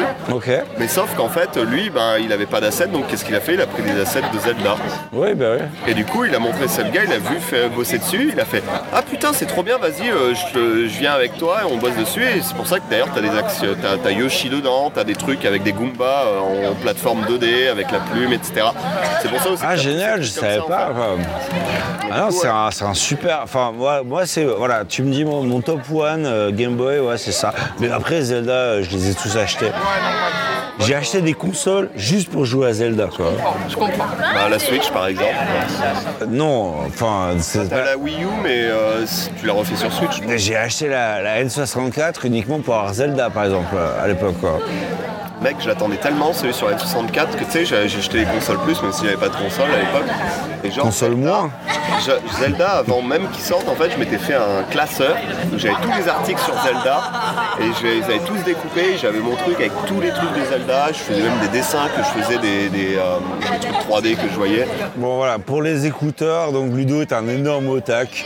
Il a fait ce comicat, on le savait déjà. Euh, on parle un peu dessin ou pas?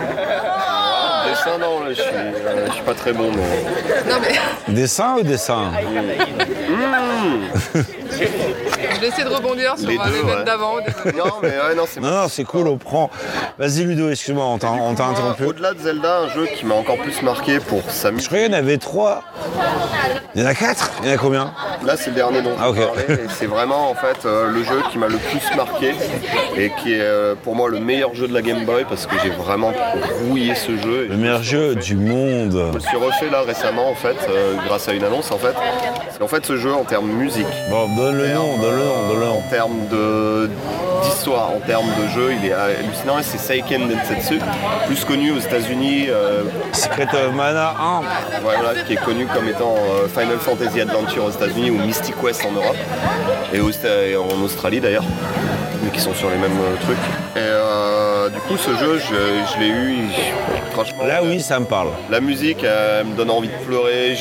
Elle est trop bien. Et là, je l'ai refait en japonais parce qu'en fait, si tu veux, récemment, ils ont annoncé que le- la trilogie euh, sur Switch des Secret of Mana, donc le premier, les Second Setsu trilogie. Enfin, la- là, ils l'appellent la trilogie de ma, la collection Mana en fait, en français ou en anglais. Et euh, elle est ressortie là. Ils ont annoncé ça à l'E3. Elle est ressortie sur Switch en européen, mais il faut savoir que la cartouche était sortie sur Switch au Japon dès la sortie de la Switch. Donc je l'avais acheté, mais c'était qu'en japonais. Du coup, j'étais un peu dégoûté parce que je voulais faire le Secret of Mana 2, qui était le, ben, le, Le 3, en fait. le 3, qui s'appelle Trials of Mana. Ils ont enfin un nom européen et qui va ressortir là. Qui est jamais sorti en Europe, en fait. Mais voilà, mais qui est ni aux États-Unis, qui est sorti qu'au Japon. Et du coup, euh, là, j'ai voulu me, je me suis dit, ah, peut-être que quand je remets ma cartouche, ils vont avoir l'update pour les langues, euh, que Nini. Et du coup, j'ai racheté le jeu sur le store européen. Ça m'a un peu fait chier, mais bon. Mais euh, avant ça, en fait, vu que j'ai remis la cartouche, je me suis dit, tiens, je vais me refaire Mystic, Mystic Quest. Et je l'ai refait en japonais, mais comme je connais le jeu par cœur, bah, j'ai même pas besoin de lire, euh, j'ai un peu fumé. Et ce jeu, euh, je le conseille à tout le monde. Même encore maintenant, il a vraiment très bien vieilli. Euh, Si vous aimez les RPG, quoi. hein, Ouais, parce que ah ouais. ça, reste, euh, ça reste RPG, quoi. Non, et c'est du action RPG. C'est action euh, RPG, c'est Zelda, quoi. Si vous aimez Zelda. Ouais, voilà. Et c'est très bien, l'histoire est top, très triste. Franchement, j'y ai, j'y ai réfléchi en fait, tout le monde meurt dans ce truc, c'est l'horreur. Est-ce qu'on peut dire euh, t'es triste Ouais, t'es triste. Moi, franchement, j'ai Pour lâché. rebondir un petit peu sur. Quand j'étais gamin, j'ai Il a pas du tout, il a pas calculé. Hein. Mais si, mais si, mais. Mais bon, voilà, moi ce jeu. Show must go on. Voilà, c'est ça. Et euh, le jeu du cœur, faites-le. Donc voilà, euh, toi, un jeu du cœur, euh. Alors, les écouteurs ne voient pas, mais là, il a une petite larme à l'œil et une petite larmichette. Je vois, parce qu'on est dans la pénombre, hein, dans un parc, et là, je vois se refléter dans ses petits yeux chafouins, là, une petite, une petite larmichette, et là, il te parle de Secret of Mana, et là, il est, il est un peu tristou, quoi. Il est, tu vois, il y a une émotion, quoi, hein, quelque part, elle est là. Ça va, Ludo? Ouais, ça, va aller? Ça va aller? C'est un des, des jeux que j'adore, mais en même temps, l'histoire est tellement triste que c'est. C'est horrible. C'est- Il y a plusieurs moments dans le jeu où je te dis, quand j'étais gamin, j'étais en mode Oh non Mais non Alors, bon, spoiler, à la fin, la princesse meurt.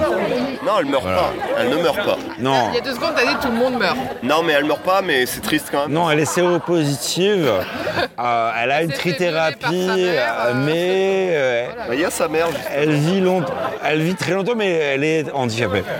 C'est c'est assez Non, dur mais comme sans histoire. spoiler, dans les 5 premières minutes du jeu, Sans spoiler, tu vas spoiler. Non, les 5 premières minutes du jeu, tu es un gladiateur dans l'arène et tu dois battre des monstres. Et tous les jours, c'est comme ça. Et en fait, dans les 5 premières minutes, après que tu as battu le premier monstre, t'arrives et t'as ton meilleur pote qui crève.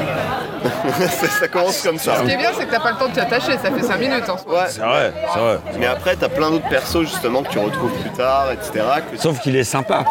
Il a des blagues exceptionnelles, ça, mais en 5 minutes, Il genre ça. s'appelle Willy.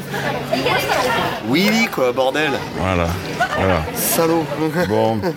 voilà. Est-ce que tu veux conclure sur la Game Boy Euh, Qu'est-ce que tu penses le futur de la Game Boy ou c'est la en suite. termes de euh, hum, comment dire euh, avec la nouvelle qui sort. Voilà. en termes d'héritage pour le jeu vidéo euh, Là, il s'essuie les yeux, hein, il pleure vraiment. hein. En- Je- en il, ne, fait- d'héritage, il ne bah, fake pas. Bah mec, en termes d'héritage, c'est un truc qui a, qui a bouleversé, je pense, une génération. Même si, même si tu l'as pas eu, t'as forcément à un moment donné eu une Game Boy dans tes mains. Moi, je mettais à l'amende euh, les mecs en colonie de vacances. euh, je leur prenais là. Enfin, il y avait un mec en, en particulier, je lui prenais ses Game Boy, je disais ta gueule et tout ça. Tac Et voilà, parce qu'il était, était frêle un peu, tu vois. Et euh, Donc euh, ouais, t'es mis bien. mais euh, non, non, mais très bon souvenir, effectivement, Game Boy. Voilà, n'importe qui de près ou de loin qui est euh, né dans les années 80 ou peut-être même dans les années 90, parce qu'après il y a eu la Game Boy, Game Boy Color. Voir les années 70, mec. Hein. Et tu sais que la Game Boy en fait elle a été euh, produite et distribuée. Alors toi, tu dis la Game Boy. Ouais, c'est une dame. Bah non, c'est Boy. Ouais, c'est le Game Boy, Mais c'est là. Mais c'est là. Je dis là, moi aussi, parce que c'est une console. Mm. Mais Boy, si tu réfléchis, J'avoue que c'est. Mais c'est le nom de l'objet. C'est le nom de Boy. l'objet, mais c'est là. tu dis la Boy. Pourquoi tu une Game Girl hein En même temps, gender fluide. Ça serait stylé ça. La Game Gear. Game Girl. Là, moi, je disais Game Gear. Ouais. À Game Girl Game Gear, hein. Ouais, c'est vrai. Je pense que le jeu vidéo était beaucoup plus sexiste qu'il est maintenant, qui est encore, euh, c'est Ah, encore extrêmement C'est sexiste. encore un problème, euh, c'est une industrie dans laquelle c'est un problème, mais euh, à l'époque c'était encore pire. Est-ce qu'il y en a certains d'entre vous qui se souviennent pourquoi on pouvait pas mettre des disquettes de Game Boy Color dans la Game Boy grise? Bah, parce que c'était pas prévu pour. Non, à un moment donné, c'était les mêmes disquettes. Avant qu'il y ait la Pocket, c'était Ouais. les mêmes disquettes. Mais la Game Boy grise, il y avait un petit loquet Ouais. quand tu démarrais. Et ça rentrait pas Ah, pour loquer la cartouche, Et ouais. moi, j'ai scié les cartouches. Quand tu pouvais, tu pouvais scier le truc, ouais, clairement. scié la cartouche, Et ça marchait ça marchait. Bah ouais. Ouais, non, mais c'est en fait, c'est juste parce qu'en fait, il y en avait certaines aussi. Moi, j'en avais une de cartouche. En fait, t'avais une pile dedans, en fait. Rien à voir, rien à t'as voir, Mais un non, non, non, ce dont elle parle.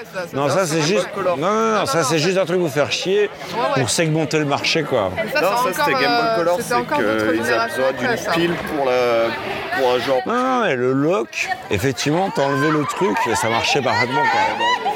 Voilà, c'était euh, c'était mon épique euh, Game Boy. Mais juste une dernière précision, la Game Boy a été produite euh, de 90 jusqu'en 2003. Et là, il fait ça sans notes. Parce- Pour les écouteurs, là, il a pas de notes. Il te dit ça from scratch, quoi. Non, parce que en fait, euh, la Game Boy, en fait, si tu veux, il y a eu la première Game Boy et après ils ont fait la Game Boy Color. Et en fait, Le Game Boy, le Game Boy. C'était la Game Boy, mais avec différentes couleurs en fait pour la peinture. C'était pas une Game Boy avec les- le screen color, c'était la. Game Boy avec des couleurs de- pour, le, pour le truc. C'est à l'époque où euh, Mario Land 3, Wario Land pour les initiés, était sorti. C'était à peu près à ce moment-là. J'aime bien quand t'as les yeux qui brillent quand tu parles de Alors, ça. je pense qu'on a Ludo. fait le tour.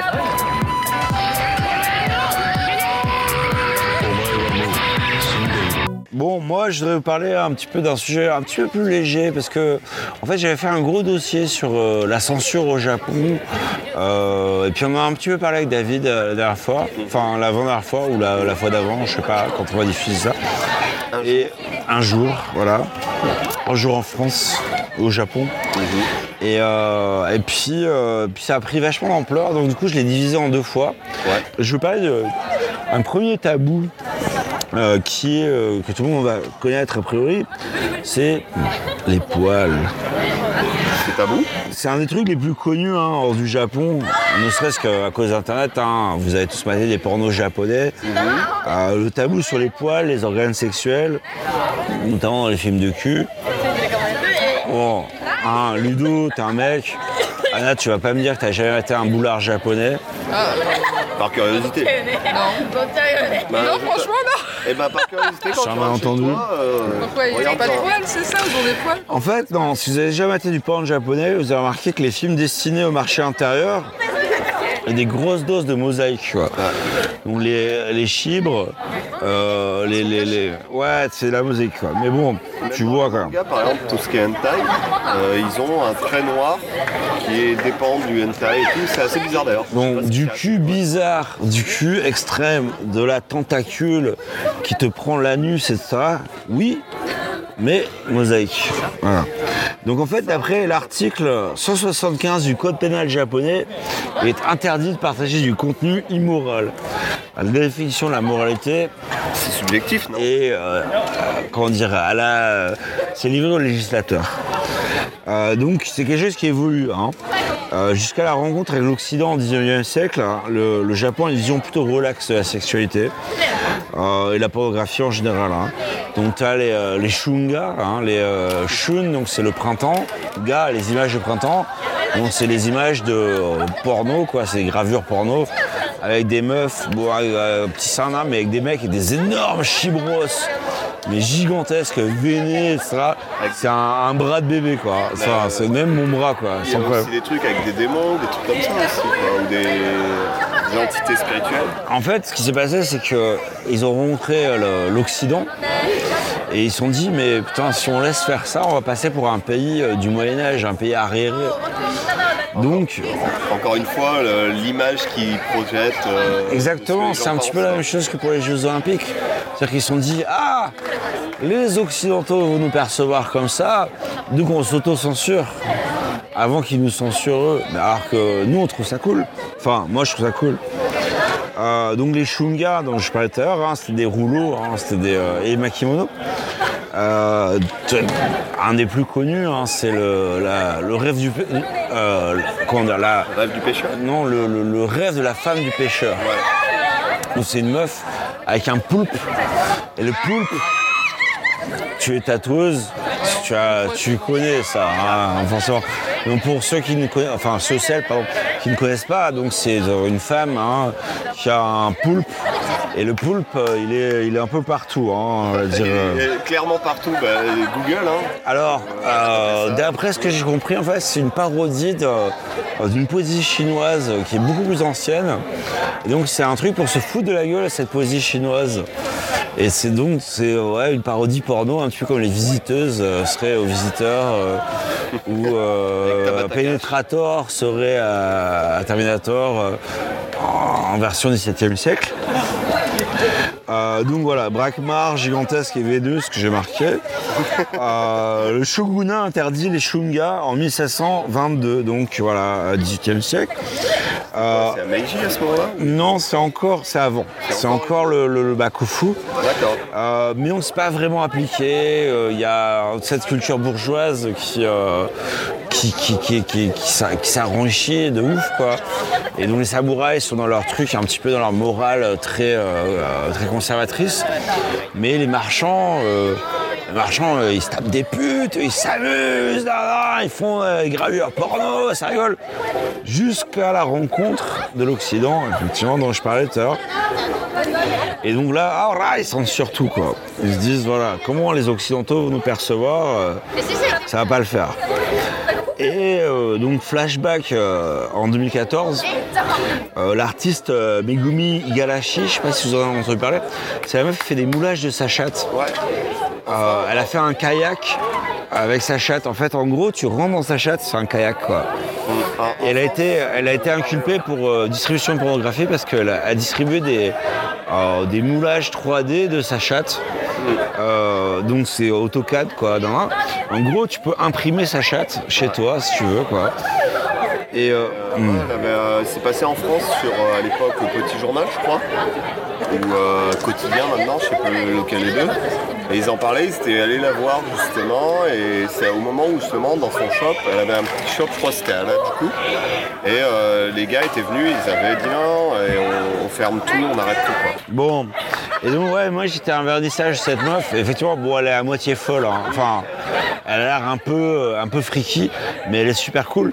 Et en fait, le truc qui est, euh, qui est vraiment paradoxe, enfin, qui est bizarre, c'est que tu as une pornographie vraiment hardcore au Japon, mais que la distribution de trucs d'organes sexuels, d'un moulage finalement en 3D, un scan 3D de sa chatte, quoi, ça c'est considéré comme immoral.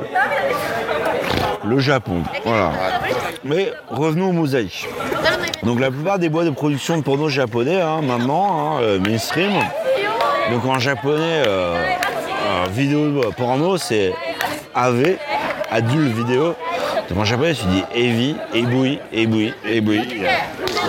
Euh, ils sont membres de- de- d'associations éthiques, je fais des petits guillemets avec mes doigts, hein, qui déterminent ce qui est acceptable de montrer.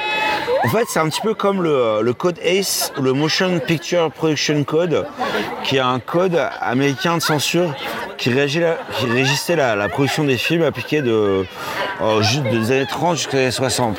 C'est en fait tous les trucs qui ont interdit les, euh, les pulps, tous les trucs qui ont interdit les films d'horreur, etc. Tous les trucs qu'on fait, qui ont, entre guillemets, donc je fais encore des gros guillemets pour les les écouteurs, pardon, avec mes doigts, qui ont moralisé la production vidéo à Hollywood. Donc en gros, euh, les Japonais ils sont inspirés de l'Amérique des années 30. Ils ont im- importé des trucs des années 30 américains pour la production vidéo contemporaine d'ici maintenant. Euh, donc jusque dans les années 90, montrer des poils pubiens, c'était considéré comme un truc obscène. Du coup, il y avait des mosaïques, mais géantes, quoi. Des mosaïques de ouf, quoi. Genre, en gros, t'avais la moitié du corps, c'est une mosaïque. Du coup, les acteurs et les actrices porno, ils fakeaient. Parce que, évidemment, tu vois rien, je mec, il, fait- il bouge son sgeg comme ça, tu vois, derrière la mosaïque, mais tu vois rien. Donc, euh, si tu vois pas, ne pas te faire de mal. Euh, et alors, euh, inversement, hein, euh, donc finalement, hein, la mosaïque, c'est. Moi, j'ai appelé ça une espèce de, feuille de vigne morale, quoi. Euh, tant qu'il y a une mosaïque cache l'essentiel, personne pose de jugement moral. Ce que fait une gamine de 19 ans à l'écran pour de l'argent. hein, parce que bon, des petites meufs en France de 19 ans qui font du porno, il y en a. Ça reste une minorité. Je dis pas que c'est pas bien. Je- c'est ton choix, tu fais ce que tu veux avec ton corps. Euh, si tu- personne ne te force dans, dans- dans l'industrie pornographique. Euh, voilà. Ici, c'est quand même beaucoup plus répandu. Et, euh, et par contre, à la mosaïque. Donc, tant qu'il y a la mosaïque, euh, l'honneur est sauf, si je, si je puis dire. Quoi. En gros, on n'a pas vu ta chatte, ça va. Enfin, si, on l'a vu. Mais par contre, on n'a pas vu euh, euh, gober des gros chibres euh, à longueur de journée. Bon, bref, ouais. Ça, c'est la classe. Euh, alors, inversement, le marché des oulabons, donc euh, oula, donc c'est euh, l'envers, bon, bon c'est les livres, oula vidéo, oula donc l'envers, vidéo, donc les vidéos de l'envers, c'est-à-dire les vidéos sans mosaïque, toujours existé. hein. Euh, Il y, en a de plus en plus. Mais ça, Pour- c'est pas plus sous le. Sous le manteau, ouais. Mais pour raconter, moi, à l'époque où j'avais euh, ma copine à l'époque, je travaillais dans un petit bar, euh, Koenji, euh, c'était un peu yak, on va dire. Et euh, elle, elle était au bar toute seule, et il y avait un, mec, genre, qui, qui est au bar. Moi, j'étais à ma table, en train de boire ma bière. Puis bon, euh, lui dit ouais, non, non, je sors de prison, je sais pas quoi, euh, trafic de je sais pas quoi, non, non, machin. Et moi, j'étais, mais je au Japon depuis un mois, quoi. Et j'étais avec ma bière, voilà, la cinquième bière, je me lève, je fais ah putain, t'es de la mafia, c'est trop cool, hein, machin. Montre-moi tes tatouages. Il monte, il sort, il enlève sa chemise, il montre les tatouages. non, le patron arrive, il fait ouais, c'est une maison correcte ici, casse-toi. Il savait très bien. hein. Et euh, la semaine d'après, j'étais à la même table. Le même mec passe. Il me file un, sac en plastique, tu vois, avec des, CD en loose. Et je dis, c'est quoi et Il me dit, ouais, c'est des. Oula. C'est vidéos sans mosaïque. Je dis, mec, euh, j'ai internet, tu vois, j'ai pas besoin. Il me dit, si, si, t'es un mec cool. euh, voilà. Bref. Alors, un détail rigolo, c'est que les films destinés à l'exportation, ils n'ont pas besoin de mosaïque. Du coup, qu'est-ce qu'ils font? Un titre en anglais, un petit message du FBI qui dit ouais, c'est interdit de copier, blablabla. Et tu peux le vendre en ligne sans problème, y compris sur les sites en japonais, hein, parce que. En fait, c'est complètement con. C'est super hypocrite, mais bon, voilà, c'est un des trucs. Donc voilà, c'était mon premier tabou, c'était sur les poils. Euh, ju- juste un truc, euh, c'est que là récemment, tu vois, pour rebondir sur la mosaïque, il y a des gars qui se font chier euh, en post-prod à mettre les mo- mosaïques, mais je me disais là récemment, tu vois, avec justement les technologies, genre comme le deepfake, je sais pas si vous voyez ce que c'est, Oui, oui. ils arrivent à vraiment faire des trucs de ouf, donc est-ce qu'ils peuvent pas reconnaître euh, les endroits comme ça et justement automatiser ça? Oui, je pense qu'il y a des petits métiers qui se perdent. Mosaïqueur de chat, un métier en voie de disparition de- moment, le machine learning. euh, tu vois, tous ces, tous ces, ces petites personnes de la pornographie, ils vont se retrouver au chômage à cause de l'automatisation. C'est une- c'est triste. Et c'est là ils vont se retrouver à faire la signalétique dans les, dans les On en revient. Voilà, donc ça va. Mais eux aussi, ils seront remplacés par des robots. Alors, je parle d'un deuxième truc. Donc Ludo, je crois que c'était son premier ou deuxième sujet. Et toi, ça va te parler euh, d'autant plus vis-à-vis de ton boulot. C'est les tatouages. On a fait un numéro hein, où Ludo était extrêmement en colère. Ouais, ça, le Hidezumi, c'était assez tard que je l'ai fait, mais c'est parce que c'était en été. Parce que justement, je pouvais pas aller à la piscine. je pouvais rien faire. Donc pour faire court, hein, les tatouages au Japon, c'est mal vu. C'est associé à la mafia, ça va vous empêcher de rentrer dans les piscines, les bains publics, pas mal de salles de sport. Euh, Il y a un site, euh, Les restaurants aussi. non, oui, c'est Il y a visible. deux semaines, il m'est arrivé un truc de ouf. Ma mère était encore là, je l'attendais pour manger dans un bon d'Ampura à Shinjuku. euh, Je me souviens plus du nom exact, mais vraiment super sympa. J'étais déjà allée deux fois auparavant, sans aucun souci. Et là, je me présente, ma mère n'était pas encore arrivée, je me présente, j'étais en t-shirt, donc les tatouages de bras visibles avec mon piercing sur la gueule. Et je mange, excusez-moi, il faudrait une table pour deux. Ils me font, ah non, non, c'est- on est full, euh, que sur réservation. J'ai fait, ah ouais, merde et tout. Donc je ressors du restaurant, je me dis, putain, fais chier. euh, je voulais trop emmener ma mère là-bas, parce que je sais qu'il était bon. Et puis je sais pas, je me décale du restaurant de, de 10 mètres, et puis je vois ma mère arriver, je fais, écoute, rentre dans le restaurant et demande une table pour deux. Ma mère rentre, elle demande une table pour deux, aucun problème. Ah ouais. Voilà. Ah ouais, ouais, mais ça ici. euh, Comme tu dis, piscine, sento, onsen, Les restos, je sais pas plage, quoi. les restaurants Jamais aussi. arrivé. Alors, il y a un site, euh, tattoo-friendly.jp, qui recense les endroits. Alors, c'est probablement pas les restaurants, c'est plutôt onsen, je pense.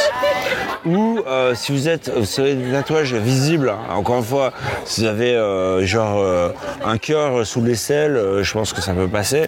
Ça dépend moi, faut faire gaffe parce que il y a pas longtemps à Kyoto avec mon chéri, on est allé dans un hôtel Ouais. où c'était pas tattoo friendly, mais on s'est dit bah vas-y t'es dans un hôtel, c'est quand même vachement privé et tout.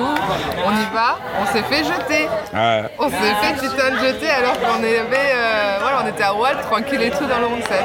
Il y a des mecs qui, sont, qui ont débarqué, on dit excusez-nous, sortir s'il vous plaît. Alors, pour les écouteurs, euh, Attends, C'était tous les deux dans Euh, le même endroit. chacun de son Ah, côté, ouais. chacun de son côté. Moi j'avais la petite avec moi et mon chéri et en fait on s'est fait jeter tous les deux quoi. À toi aussi Parce que moi j'ai ma pote, on était allé dans un bain public euh, à côté de euh, Aoyamadori, qui est assez, assez connu, enfin un Sento. Et moi j'y vais à chaque fois avec mes atouts, j'ai jamais eu de problème. Ma pote en fait, genre euh, elle était toute seule, tu vois, euh, c'était une meuf dans le, dans le côté, et quand, elle est sortie, quand on est sorti, elle me fait ouais moi ça fait une demi-heure que je vous attends parce que les meufs, elles me mettaient des serviettes dessus, euh, genre en mode vas-y cache ça et tout, et elles l'ont limite dégagé quoi. Genre ouais c'est bizarre parce que moi j'ai quand même un tatou qui est quand même assez gros dans le dos, il y a personne qui m'a rien dit quoi. Donc euh, est-ce que je peux faire ma blague dis-moi. Et ce chien, il est tatoué Bah ouais, il est tamoué. Voilà. Pardon. Je pas. Non plus. Euh, mais bon, moi je voulais parler un petit peu des médias, donc en fait, hein, euh, ce qui est un petit peu mon, mon secteur, hein, euh, pour- sont bruyants. Putain, ils sont chiants. Mais en fait, on est dehors, mais c'est encore plus bruyant que les ouais. c'est un Non, et puis le pire, c'est que les gars, ils tapent dans les mains depuis tout à l'heure. Je sais pas, il y a un truc à Kichiyoji, les gens tapent dans les mains. C'est. C'est hallucinant. Regarde. Ah, plutôt que le mec qui sort son chibre à Mais 5 c'est le mec mètres qui là. sortait son chibre là qui tape Ah, c'est lui Il est insupportable en fait. Ça. Il vient nous interrompre. Bon, je, donc, je voudrais parler des médias. hein. Euh, J'ai un pote qui bossait dans une agence que je ne vais pas nommer. Euh, il travaillait sur le compte Apple hein, et Apple Watch hein, notamment. Et donc euh, Apple, entreprise californienne, euh, les mannequins, les modèles, hein, ils sont pleins de tatouages, hein, on va pas se mentir. Et ben, il a passé des heures à effacer les tatouages dans Photoshop euh, parce que euh, genre le bras, tu vois, du mec, etc.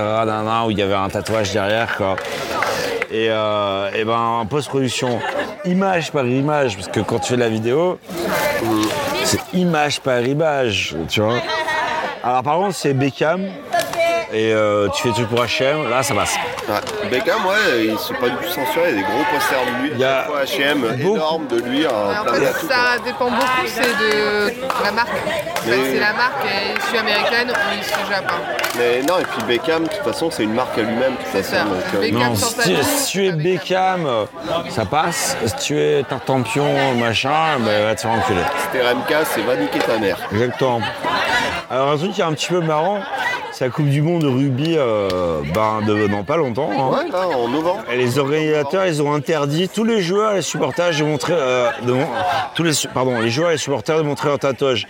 Alors, Alors, la il y a, Nouvelle-Zélande, ça va être il y a- compliqué. il y a- il y a une équipe qui est l'équipe de Nouvelle-Zélande, où les mecs, ils ont des tatouages sur la gueule.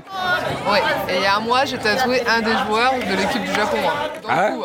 Donc, euh, je sais pas comment il va original. faire. Ah, il met le col roulé. euh, comme ça. Il y a justement. Ah, voilà. Il fait, non, non, Nationalisé. Voilà, nationalisé japonais. euh, il a un bras complet. Il m'a demandé un tatou dans le cou euh, il y a un mois. Voilà, je sais pas comment ils vont cacher ça à la caméra. Non, ils vont pas le cacher. Col roulé. Ouais, c'est ça, il va courir en col roulé. Et le pauvre. Ils vont pas le cacher, ils peuvent pas, ils peuvent pas interdire ça. De toute façon, surtout juste avec euh, les Tong- même les équipes Tonga, Nouvelle-Zélande, tout comme ça. Nouvelle-Zélande, c'est mort, ils en. Et puis c'est leur culture, c'est la culture maori, trucs comme ça. C'est c'est- ça fait pas. Bah, et bah ici non. Et donc les organisateurs de la Coupe du Monde de rugby euh, ont dit ouais cachez vos tatouages le mieux possible, respectez la culture japonaise euh, entre guillemets. du mal. Hein. Vont On verra. Parce qu'après, il y a les JO aussi, le nombre d'athlètes euh, qui est tatoué aux JO. Les footeux là et tout là. Juste les gens qui font de la course de fond, tout ça, ils sont tous tatoués, hein, les athlètes. Faut arrêter les conneries. hein. Bah, de plus en plus, c'est devenu vraiment, en fait, en Europe, en tout cas, là, euh, notre génération, c'est un truc qui est devenu euh, normal. N'importe qui a un tatou, même un petit, c'est rare de- d'avoir des gens qui n'ont pas de tatou.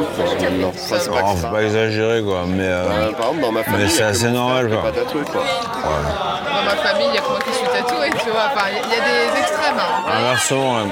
Bah, de plus être tous tatoués que pas tatoués, Non, mais clair. quand je dis tous tatoués, genre, j'ai ma soeur, elle a un tout petit tatou là, tu vois, dans, dans- sur la cage thoracique. J'ai envie de refaire ma blague sur le chien, donc je vais passer au sujet suivant, Allez, hop. et qui est le plus marrant en fait pour moi. Ah, Qui est un truc, mais vous aurez jamais pensé quoi. vas-y. Un truc qui a vraiment, vraiment un énorme tabou au Japon. Tease, tease. Et ben, tu t'imagineras pas ce que c'est. C'est les personnages de cartoon à quatre doigts. Et ouais. Ah, tu as vu un peu Non, tu m'en as parlé. Ah bah oui. Et euh, donc vous avez remarqué, les personnages de de ces animés, ils ont souvent quatre doigts à chaque main. Parce que c'est plus facile à dessiner, ça fait gagner du temps. Puis, et puis c'est le chiffre magique. Cinq doigts, t'as un, un côté un petit peu uncanny valley. Donc c'est un peu trop proche, t'as un humain réel. Ça peut être facilement creepy. Bah, toi, du coup, qui, est, qui, est, euh, qui a fait, qui est illustrateur, on peut le dire aussi, euh, c'est dû à quoi, en fait, tu penses De... bah, Ce côté-là, euh, quatre doigts, c'est plus facile à dessiner. Laisse-moi finir mec, je vais expliquer. Ah bah voilà. Non, mais c'est plus curieux. Ah, quatre doigts, ça va plus vite à dessiner, c'est plus rond. Putain, y en a un qui est Non, du mon Dieu, quoi. quoi. Merde. Et trois doigts, par contre, c'est euh, alien, quoi, clairement, quoi. T'as que trois doigts, c'est vraiment creepy, quoi. Ah, a coup, une Tortue Ninja. Quatre doigts, non Non, trois. Ça Ouais, trois doigts. Elle passe au Japon. Du coup, quatre doigts, partout. Sauf au Japon. Ça va être trop facile. Bon, pas mal le cas, hein. les animateurs ils changent le design au personnage globalement pour pas avoir à créer de version spéciale pour le Japon. Par exemple, dans l'Odyssée de Abe, un, un- un jeu vidéo que Ludo va bien connaître, les Budokan, hein, la race de Abe, ils ont quatre doigts. Première version, ils sont sortis au Japon, ils ont eu plein de problèmes. Et numéro 2, ils ont changé le nombre de doigts, ils en ont 3 maintenant. Du coup, au Japon, 3 doigts, c'est cool, 4 doigts, c'est pas cool. Pourquoi? Au début, je me suis dit, ça doit être comme les tatouages. Ça doit être encore un truc de yak. Ils font chier quand même. après, après un peu de recherche, en fait, non.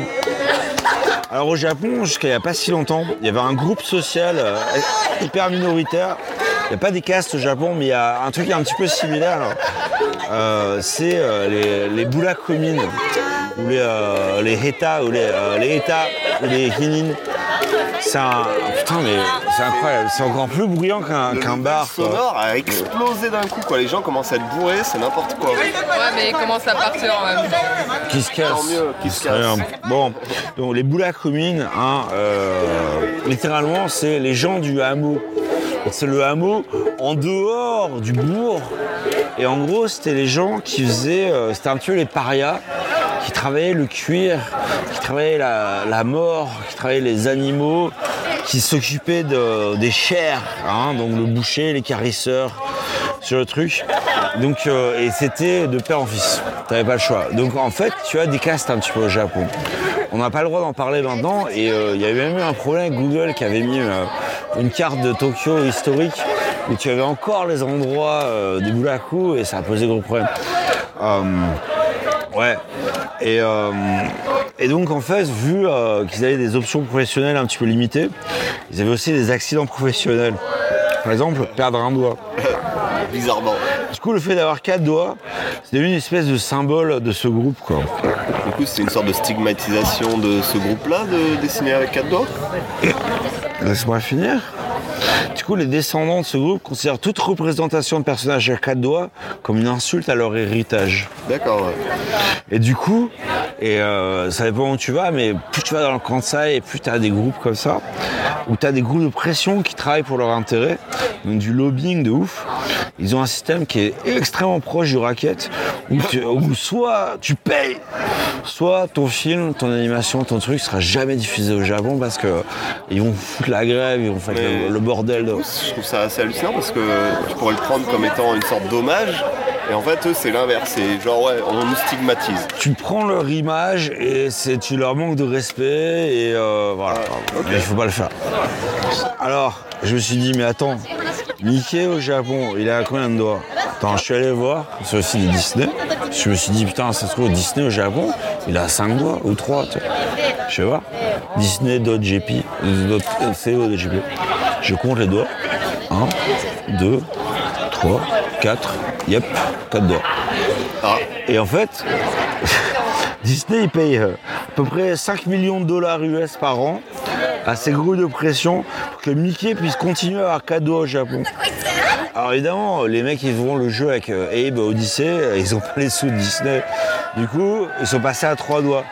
Disney, pour que Mickey ait cadeau au Japon, 5 millions de dollars par an. mais c'est qui qui reçoit cet argent en fait? Parce qu'en finalité, c'est un groupe de pression, mais qui sait comment ils dispatchent l'argent derrière. C'est des groupes de lobbying quoi, Euh, tu veux pas savoir. Donc c'est même pas les gars qui travaillent, euh, Non. qui, Mais ils ont leurs doigts maintenant, on est en 2018, je crois que les mecs ils sont encore euh, écarisseurs. euh. Et ils continuent encore aujourd'hui à payer quoi, Disney. Alors un truc qui est marrant, enfin moi je trouvais ça marrant, si vous avez joué à Abe Odyssey, Ouais. c'est que Abe, tu joues un esclave dans une usine de viande qui est discriminée et qui essaye de s'échapper. Ouais. Ouais. On a fait le tour. moi j'avais trouvé ça marrant, voilà, c'est un peu l'inception du truc. c'était mon dossier, je vous fais des bisous. Du coup, en fait, t'as pas répondu à la question que je te Pardon, posais par rapport à l'illustration. C'est toi, en tant qu'illustrateur, pourquoi 5 doigts ou 3 doigts 5 doigts, ça fait moins vrai. pour un truc euh, genre cartoon, par exemple. Bah parce que euh, quand c'est trop proche du réalisme, mais sans être vraiment réaliste, Ouais. ça devient un peu creepy assez facilement quoi. Parce que c'est pas du tout réaliste, Mickey, par exemple. Oui, justement, c'est pour ça qu'il a quatre doigts. D'accord. Euh, trois doigts, c'est vraiment E.T. quoi, c'est euh, c'est la pince quoi, tu vois. Bah, à part les tortues ninja, mais c'est des tortues. donc Ouais, mais c'est très très stylisé quoi. Ouais.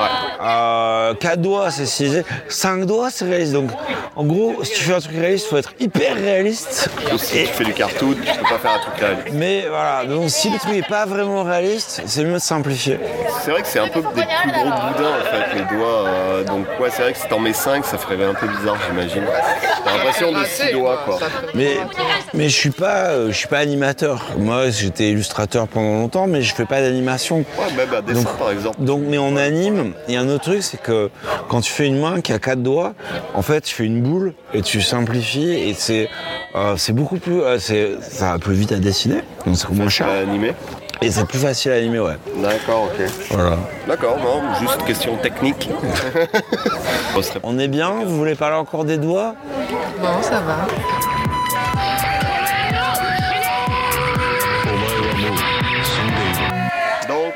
Là, on va passer à la rubrique de l'invité, comme je disais plus tôt. Euh, donc euh, Anna, présente-toi. euh, Salut Anna. C'est vraiment un interrogateur de police. euh, T'es mais- Viens, qu'est-ce que tu fais Qu'est-ce Alors, que- en gros, non, voilà. Comment tu t'es retrouvé au Japon? Parce que c'est la question que tout le monde se pose. Euh, Explique-nous un peu ce que tu fais. Ça, mais con- alors, pourquoi le Japon? Pourquoi le Japon? Alors, c'est- déjà, c'est même pas une question à me poser à moi, mais au début, j'ai pas choisi le Japon. Ah ouais Non, non. Ok. Donc, euh, je suis tête heureuse depuis 5 ans et demi. Je voyage depuis 3 ans et demi. Et euh, bah, nos voyages euh, avec mon époux, on a fait dans différents pays. Et là, on avait une opportunité euh, de venir au Japon pour un contrat de quelques mois. Pour toi ou pour lui Pour moi. Ok. Sachant que lui, c'est un peu mon manager, c'est celui qui choisit où on va. Bien sûr, je dis oui ou non, quoi, mais c'est lui qui me dit, oh bah tiens, là, il y a tel contrat, ça peut être intéressant, il négocie les contrats. Ton, ton René, finalement. Ouais, sauf que je couche avec quoi. Donc, euh, Bah, elle aussi. Céline, elle hein. couche avec René aussi. Hein. C'est une petite euh, référence. On parlait de Céline Dion. euh, Pardon, pardon. mais, euh, donc non, le Japon, euh, parce que déjà c'était une évidence par rapport à ma culture, euh, au manga, aux jeux vidéo, euh, au travail que je fais. L'année dernière, j'ai passé euh, presque toute mon année aux États-Unis, au Canada, à faire que du manga et de l'animé euh, en tatou. Ok. Et euh, ce qui fait qu'en fait, euh, quand j'ai cette opportunité en janvier de venir au Japon, jusqu'à maintenant, ça fait déjà 7 mois, euh, ben, ça me donne l'occasion de, de cultiver un peu plus cette culture, d'être plus un peu, bah, dans le sens en fin de compte de la création du manga et de me trouver plein d'artbooks, de me renseigner, de faire plein d'expos, plein de musées, et puis de travailler pour un studio japonais qui est quand même super cool parce que le tatouage ici n'est pas forcément accessible. C'est quoi ton manga préféré alors, tu viens de cette culture-là je vais dire, euh, jusqu'à il n'y a pas très longtemps, Gun. Ok. bah, ils ont sorti, j'ai vu le, le Le film là. Alors, C'est bien Bah, Oui et ça non. re- ça- oui et non, parce que ça reprend le. Ouais, vas-y, je te laisse euh, développer. Non, après bon, chacun, chacun son opinion. hein. Beaucoup de gens autour de moi ont beaucoup apprécié. Moi, Gun, je le connaissais par cœur. quoi. Je connais toutes les tirades de, des neuf livres. euh, Je suis un ultra fan. Alors, je comprends bien que dans un film, on ne peut pas tout mettre. Non, il n'y a pas de Oui, souci. c'est vraiment que le début en fait. hein, Ils ont Ouais, pas ouais. développé. hein. Ils ont fait un condensé des trois premiers bouquins. Ouais, euh, c'est ça. Et Et, euh, je comprends qu'on peut pas tout mettre, hein, c'est normal, mais à ce moment-là, pourquoi tu me rajoutes des, des choses qui n'existent pas? Ah, Comme la femme de Ido, elle n'existe pas dans le manga. Comme sa fille qui est morte, elle n'existe pas. Donc, soi-disant, Ido donne le nom de sa fille à Gali euh, ou à Alita, mais en fait, c'est le Bah, nom bah, de son chat qui est mort. On va pas rentrer trop dans les détails, mais Excusez-moi pour le tu as... Non, non, non, non, tu as- mais t'as- Gali, donc t'as bien... j'ai- C'est Gali, c'est pas Alita C'est déjà. pas Alita. Tu as bien Gali. aimé Non, c'est Alita aux States. Aux States, mais bon, Gali c'est le nom euh, japonais. Tu as, tu, donc t'as bien aimé ou t'as pas aimé ou- Euh, j'ai aimé la prouesse esthétique, euh, tout ce qui était dessin, euh, tout ce qui était création, synthèse, c'était très beau, très bien réalisé. Euh, je remettrai en question les choix de scénariste. De, du scénariste. Alors, est-ce que tu aimes bien Akira Bien sûr. Est-ce que tu sais qu'ils vont faire un film uniquement américain, avec que des acteurs américains, et, euh, et qui meurent tous, qui meurent Quoi, c'est- Non, mais pourquoi tu sors des japonais alors que c'est des Mais américains Ghost enfin, in the Shell aussi, ça avait fait une polémique avec Sarah. Johnson. Ghost in the Shell, elle change de corps. Son corps peut être blanc, nan, nan, aucun, aucun. Ouais. Canada, genre le jour où Will Smith joue euh, Tetsuo, mais, mais c'est terminé quoi. Mais en, en même temps, tu vois, c'est un. En même temps, c'est une reconnaissance Non, et puis, ça. et puis en même temps, tu vois, ça va à contrario du, euh, de ce qu'on disait avant avec les Disney, tu vois, où par exemple la petite sirène, tu vois, ils vont prendre une Ah. black. Euh, ça va à contrario Mais, de cette. euh, c'est marrant, en fait. on parlait tout à l'heure un petit peu, enfin moi j'en parlais de, de appropriation culturelle et euh, la perception que les Américains, notamment, hein, mais vont avoir de ah tu voles la culture des gens ça Euh, et la perception que les gens en Asie, euh, notamment au Japon, en Chine, euh, tu vas aller à Kyoto, ils vont te dire déguise-toi en geisha. Personne va te dire ouais tu, nous voles notre culture et ils vont te dire ah c'est super cool t'as notre culture ben c'est tant mieux. Et moi ça met quand même à l'aise. Et Akira, euh, moi faut pas hein. Alors là genre euh, va bien niquer ta mère quoi. Pardon je dis pas ça. C'est sceptique par exemple le trailer, en fait, Ouais. en voyant avec les grands yeux et tout, et en fait en finalité Ça passe ça, bien. ça passe super bien. Ouais. Par contre un truc, euh, toi t'avais suivi après euh, quand bah, l'auteur de Gun en fait a dit bon dernier tome euh, c'est plus ça et puis on va faire euh, la Le. Last Order, le bien Last sûr. Order. Je, je les ai lus, J'ai commencé à lire quand elle va sur Mars et euh, j'ai pas super cru parce qu'elle revient sur les origines etc. Ah non, mais non, ça, c'est encore une autre série. T'as les Last Order et t'as les préquels hein, de quand elle était petite. Ah j'ai pas lu les préquels, moi j'ai lu Last Order où elle retourne mais c'est sur Mars ou sur un lune, je sais plus où Non, elle justement, va. elle va à. Attends, il y a Salem, elle station, va à. Jéru, et elle va au-dessus de Jéru, Voilà. c'est là où elle fait le grand tournament. Mais là, elle, vient, elle est en train de sortir une série sur la jeunesse de Gali sur la planète Mars, avec sa pote. C'est Nawak, c'est Nawak. Ça ressemble plus à rien. C'est très bien. 9 tomes de Gun, c'est On la- reste la là-dessus, on reste là-dessus. En plus, c'est très joli ces neuf tomes parce que tu vois vraiment l'évolution de la dessinatrice entre le premier et le dernier tome, et c'est vachement plus fluide. Moi, tant qu'il faut pas Berserk avec euh, DiCaprio, je suis content. Voilà. Je verrais bien le gars qui joue à Aquaman dedans, mais bref. Est-ce que tu as. Alors, C'est un bon choix. hein. est-ce que tu as d'autres références en manga euh, euh, jusqu'à. Attendre qu'il termine de s'étrangler. Donc, Gun, jusqu'à ce que je lise Doro et Doro. Alors, Doro et Doro, pas super connu, excellent. Je connais Club euh, Doro. Non, non, non, Doro et Doro, c'est un manga un peu assez dark qui reste dans l'esprit un peu gun. Ok. Euh, punk, Donc cyberpunky, dark, euh, ouais, voilà. ok. Dans un univers que je n'ai jamais vu. Ouais, c'est pas euh, du vieux, enfin c'est pas du My Hero Academia qui reprend un peu le même scénario que Naruto. On va dans une école, on devient de plus en plus fort. Non, c'est pas du tout ça. C'est un monde euh, où il y a des humains qui se font un peu maltraités par des magiciens qui viennent d'un autre monde en passant par des portes, qui essayent leur pouvoir sur des humains. Les cobayes, quoi. Voilà, et les humains peuvent pas se défendre. Et en fait, tu suis un personnage qui est un humain avec une tête de caïman, une grosse tête de lézard, et qui ne sait pas d'où il vient, ni pourquoi il a cette gueule-là. Donc son but, c'est de choper tous les sorciers qu'il trouve, de leur bouffer la tête, parce que quand il leur mange la tête, il y a... gagnent leur pouvoir. Non, pas du tout. En fait, Leur souvenir. non, non, il croque la tête du mec, il ne le mange pas vraiment, il ne l'avale pas, il croque la tête, et au fond de sa gorge, il y a un personnage qui sort et qui va dire un truc au sorcier dans- à qui il a mordu la tête. Ça a l'air hyper bizarre, C'est quoi. hyper strange. C'est juste le début, quoi. Et, euh, Ok, là, ça a l'air marrant. Redis le titre. Doro et Doro. Ok. Ok. C'est en anglais, en japonais Je l'ai trouvé aussi en français. euh, très difficile à trouver les bouquins parce qu'il y a eu très très peu d'éditions. Mais après, bon, si tu es fan de Scan, tu peux le retrouver en anglais Sur facilement. internet, tu peux trouver ça, ok. Bon, on va revenir un petit peu plus sur ton parcours. Ouais. Euh, moi, c'est. Ok, quand t'étais étais petite, t'étais. Euh, euh, alors, tu, as, tu es né au Portugal? Je suis née à Lisbonne, tout à fait. Ok, à Lisboa. Voilà. Je suis pas restée très très longtemps. Ouais. Je suis rapidement en région sud de Paris. Ouais. Après dans l'Oise, j'ai fait une partie, euh, deux ans d'études à Amiens. J'ai après. Ma pauvre. Et voilà, c'est ça. l'horreur.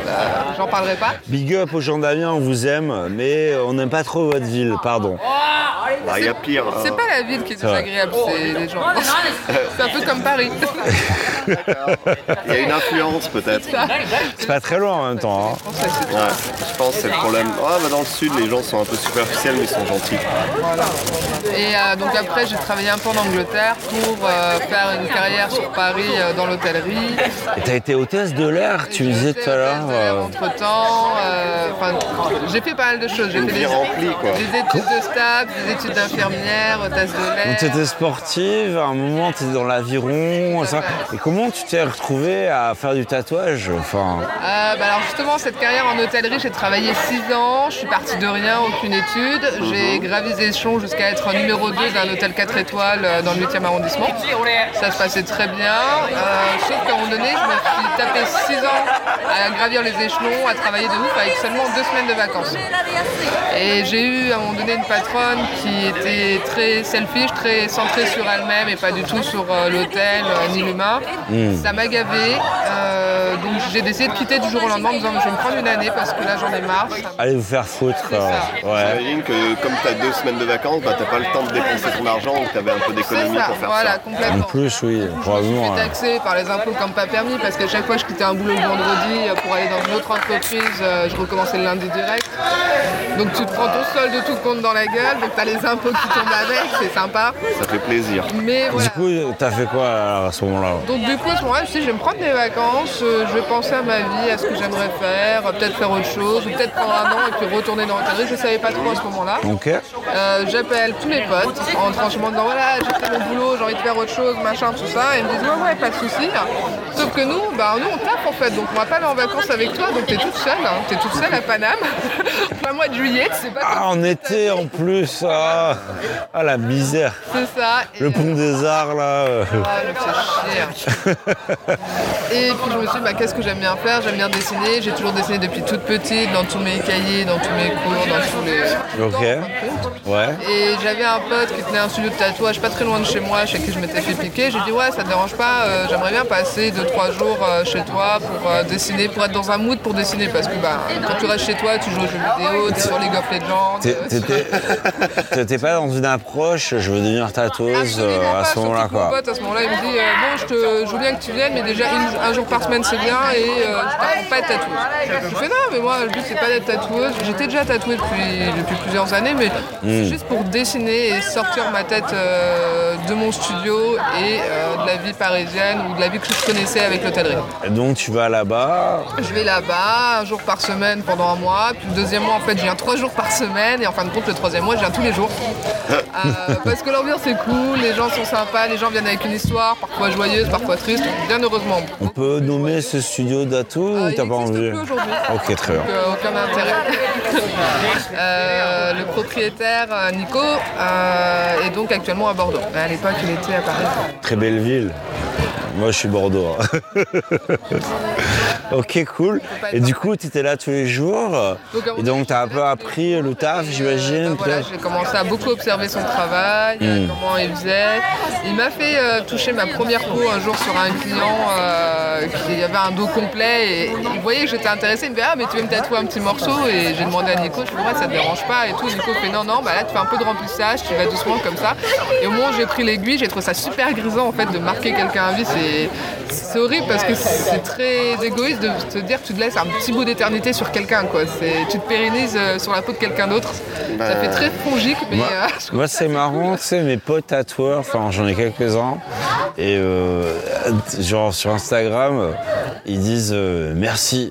Ils disent merci à la personne qui s'est fait tatouer. Et j'ai trouvé. Non, tu fais pas ça, toi? Si.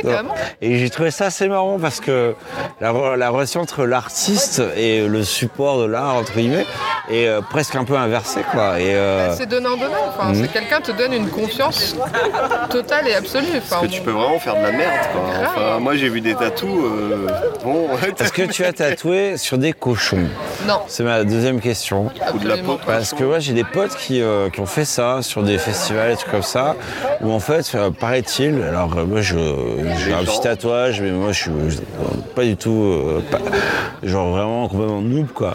Et euh, que la peau du cochon est la plus proche de la peau humaine. Alors, Et donc t'endors le cochon, et tac, et j'ai vu des cochons.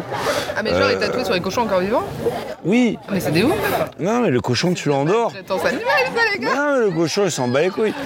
Et le cochon, il sort du truc, mon pote, il a, genre, il a, il a un dos de ouf, quoi. Genre, le cochon, il est, custom, il est métal, quoi. Mais genre, euh, Ouais, alors moi j'avoue, le principe, je suis pas super, super fan, tu vois, c'est comme les gens qui tatouent leur propre chien ou leur propre chat en disant mais non, il sent rien, il, sent- il était endormi. Sauf que quand tu te réveilles, t'as mal. T'as super mal. Euh, Bah, ça dépend de ta pièce, mais euh, normalement ça te fait un peu mal quand même. hein. bah, ça fait mal sur le moment, mais pas après, quoi. Ouais, bah après c'est vraiment, ça dépend des gens. Il y a des gens qui ont mal pendant 3-4 jours comme un gros coup de soleil, ils Ah n'arrivent ouais pas à dormir dessus. Ben là j'ai ma pote qui s'est fait tatouer. euh, Bah, après son tatou il est assez grand, il prend de l'épaule jusqu'au milieu de cuisse.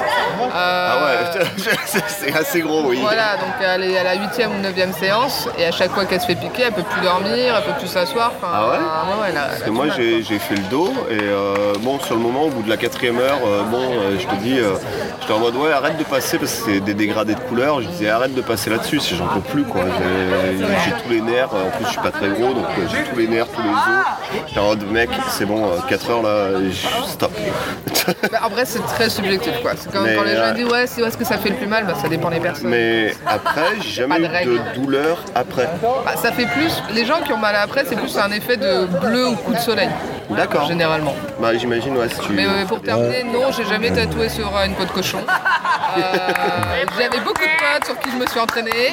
J'ai de la chance, j'ai encore tous ces potes, donc ça s'est bien passé. est-ce que. Alors, l'autre question, c'est. euh, moi, je sais pas, le boys, ils sont entraînés sur eux-mêmes.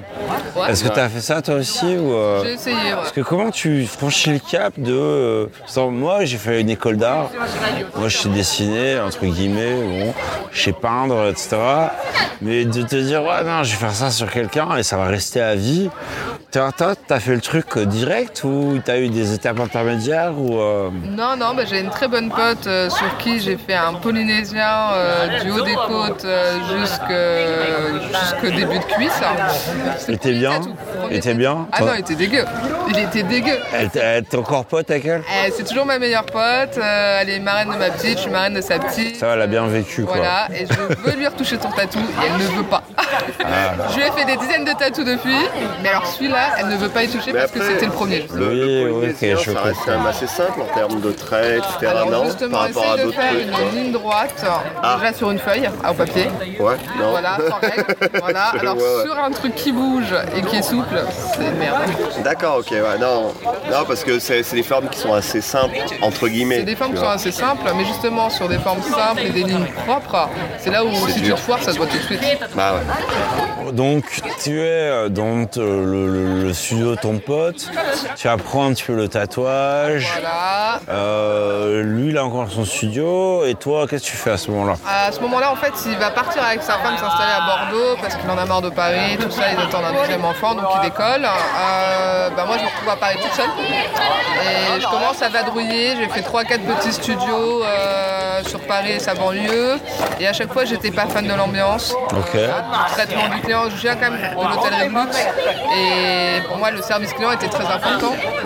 Euh, la qualité du tatouage est bien sûr très importante, mais à un moment donné il faut considérer la personne qui vient. C'est-à-dire que la personne te laisse un bout de peau, elle te laisse euh, la marquer à vie. Je veux dire, des fois ton troisième petit copain tu vas pas t'en souvenir ou un plan d'un soir tu vas même plus savoir comment il s'appelle, mais la personne qui t'a tatoué tu t'en souviendras toute ta vie. Et je trouve que c'est une responsabilité très importante et pour moi il y a beaucoup de studios à l'époque qui prenaient ça trop à la légère, trop par-dessus la jambe, qui voyaient juste euh, le coup d'avoir du fric et basta. Et ça me correspondait pas. Donc j'ai rapidement décidé de monter mon propre studio dans le 5e, euh, pas loin de Mouffetard. C'était un studio très cool, très sympa. J'ai eu beaucoup de chance parce que bah, tout ce qui était administration, comptabilité, j'étais douée là-dessus dû à mes précédents jobs. Et euh, Ah oui, ça a roulé très vite. Dès la première année, j'étais dans le positif. J'ai eu des bien. guests qui sont venus, sur qui j'ai pu apprendre, c'est-à-dire j'ai fait venir chez- dans mon studio des gens plus doués que moi et je me suis inspiré de leur travail, je me suis inspiré de la manière dont ils faisaient avancer leur ligne. Ce qu'on disait chez nous, on est grand sur les épaules des autres. C'est ça, entre guillemets. Ouais, c'est vrai. Non, voilà, euh, puis, il faut, faut garder un, un visuel très extérieur, c'est-à-dire qu'à chaque fois je tatou, je peux signer sur un, un bouquin euh, le type d'encre que j'avais utilisé, le type euh, d'aiguille que j'avais utilisé pour voir le résultat, parce que des fois le tatou il va être nickel, il va donner le résultat que tu attends le jour J, et trois mois après, ça va plus avoir le même rendu et te dire bah tiens là j'aurais plutôt dû travailler avec telle encre, j'aurais plutôt dû travailler avec telle magnum.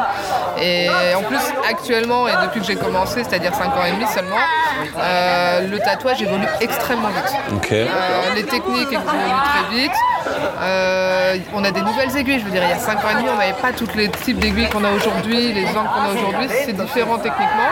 Et il faut pouvoir se lancer et avoir assez d'assurance pour être sûr que le résultat soit bon. Parce qu'il ne faut pas expérimenter des trucs sur les gens en disant non, mais ça va, ça va passer.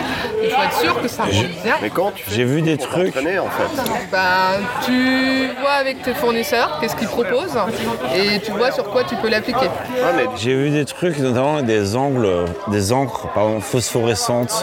Et il paraît que c'est ultra mauvais pour la peau.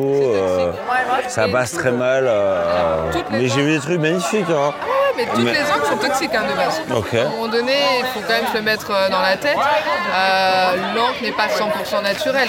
Tout ce qui compose une encre est naturel et existe dans le corps, mais pas sous la même formule, tout simplement. Ok. Donc euh, il y a beaucoup de gens qui disent oui, quand tu te fais énormément tatouer, tu risques d'avoir un cancer, blablabla. Bla, bla, bla. C'est pas faux, mais c'est pas vrai non plus. Donc Voilà, c'est pour des gens à quoi. un moment donné, quand tu t'exposes au soleil, pareil. Hein, c'est euh, ça. Tu bouffes un barbecue au charbon, J'ai même chose. j'ai- j'ai une autre question. Est-ce que tu as des limites Par exemple, euh, un mec arrive, te dit Ouais, moi je veux une croix gammée sur la gueule. Tu lui dis quoi? Tu lui dis Ouais, moi je te la fais, pas de problème Ou tu envoies chier? Euh, normalement, j'envoie chier du premier coup. Après, il faut faire attention avec la croix gammée et la croix. euh, Ça dépend du sens de la croix gammée. Voilà, non, mais. euh, Alors au Japon, moi j'ai un pote euh, qui a tatoué Ludo aussi.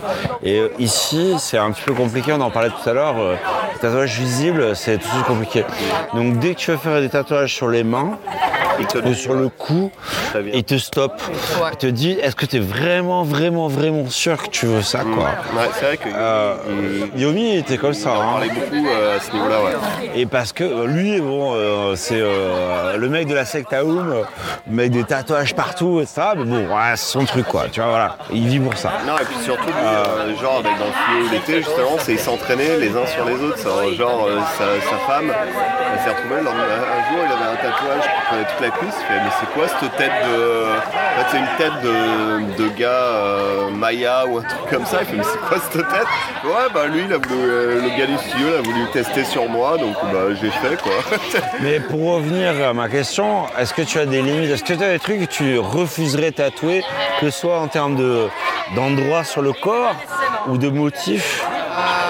Par exemple, je voudrais un Adolf Hitler euh, sur euh, la deuxième couille. Bah alors déjà, je vais dire non par rapport à des raisons techniques, c'est-à-dire quand une personne... La résolution n'est pas suffisante. Voilà. Ouais, c'est ça, c'est ça. Euh, normalement, d'après la loi française, mais là on s'en fout, on est au Japon. donc, Ouais, mais- mais en France, tu n'as pas le droit de refuser un client. Tu dois respecter ses, sa Ouais, religion, tu dois respecter tout ça. Donc si le mec Ouais, mais t'es tatoueuse, euh, tu dis tu peux les de- envoyer se faire Mais foutre quoi. en tant que tatoueuse, tu t'en bats les couilles, on est d'accord. Faut que le mec il ait. euh, faudrait que le mec il ait enregistré votre conversation, qu'il ait voir un avocat, tout ça pour que ça fasse une histoire. Je pense pas que le néo-nazi euh, qui veut son Hitler sur la couille, euh, il va. Enfin, euh, on sait jamais. hein. Et puis même en France, vu, euh, même dans beaucoup de pays, euh, vu comment c'est Mais perçu, non, mais au-delà de l'aspect légal, je veux dire, toi, en termes d'éthique, voilà, quelle est ton éthique en fait? Voilà, c'est la question. politique.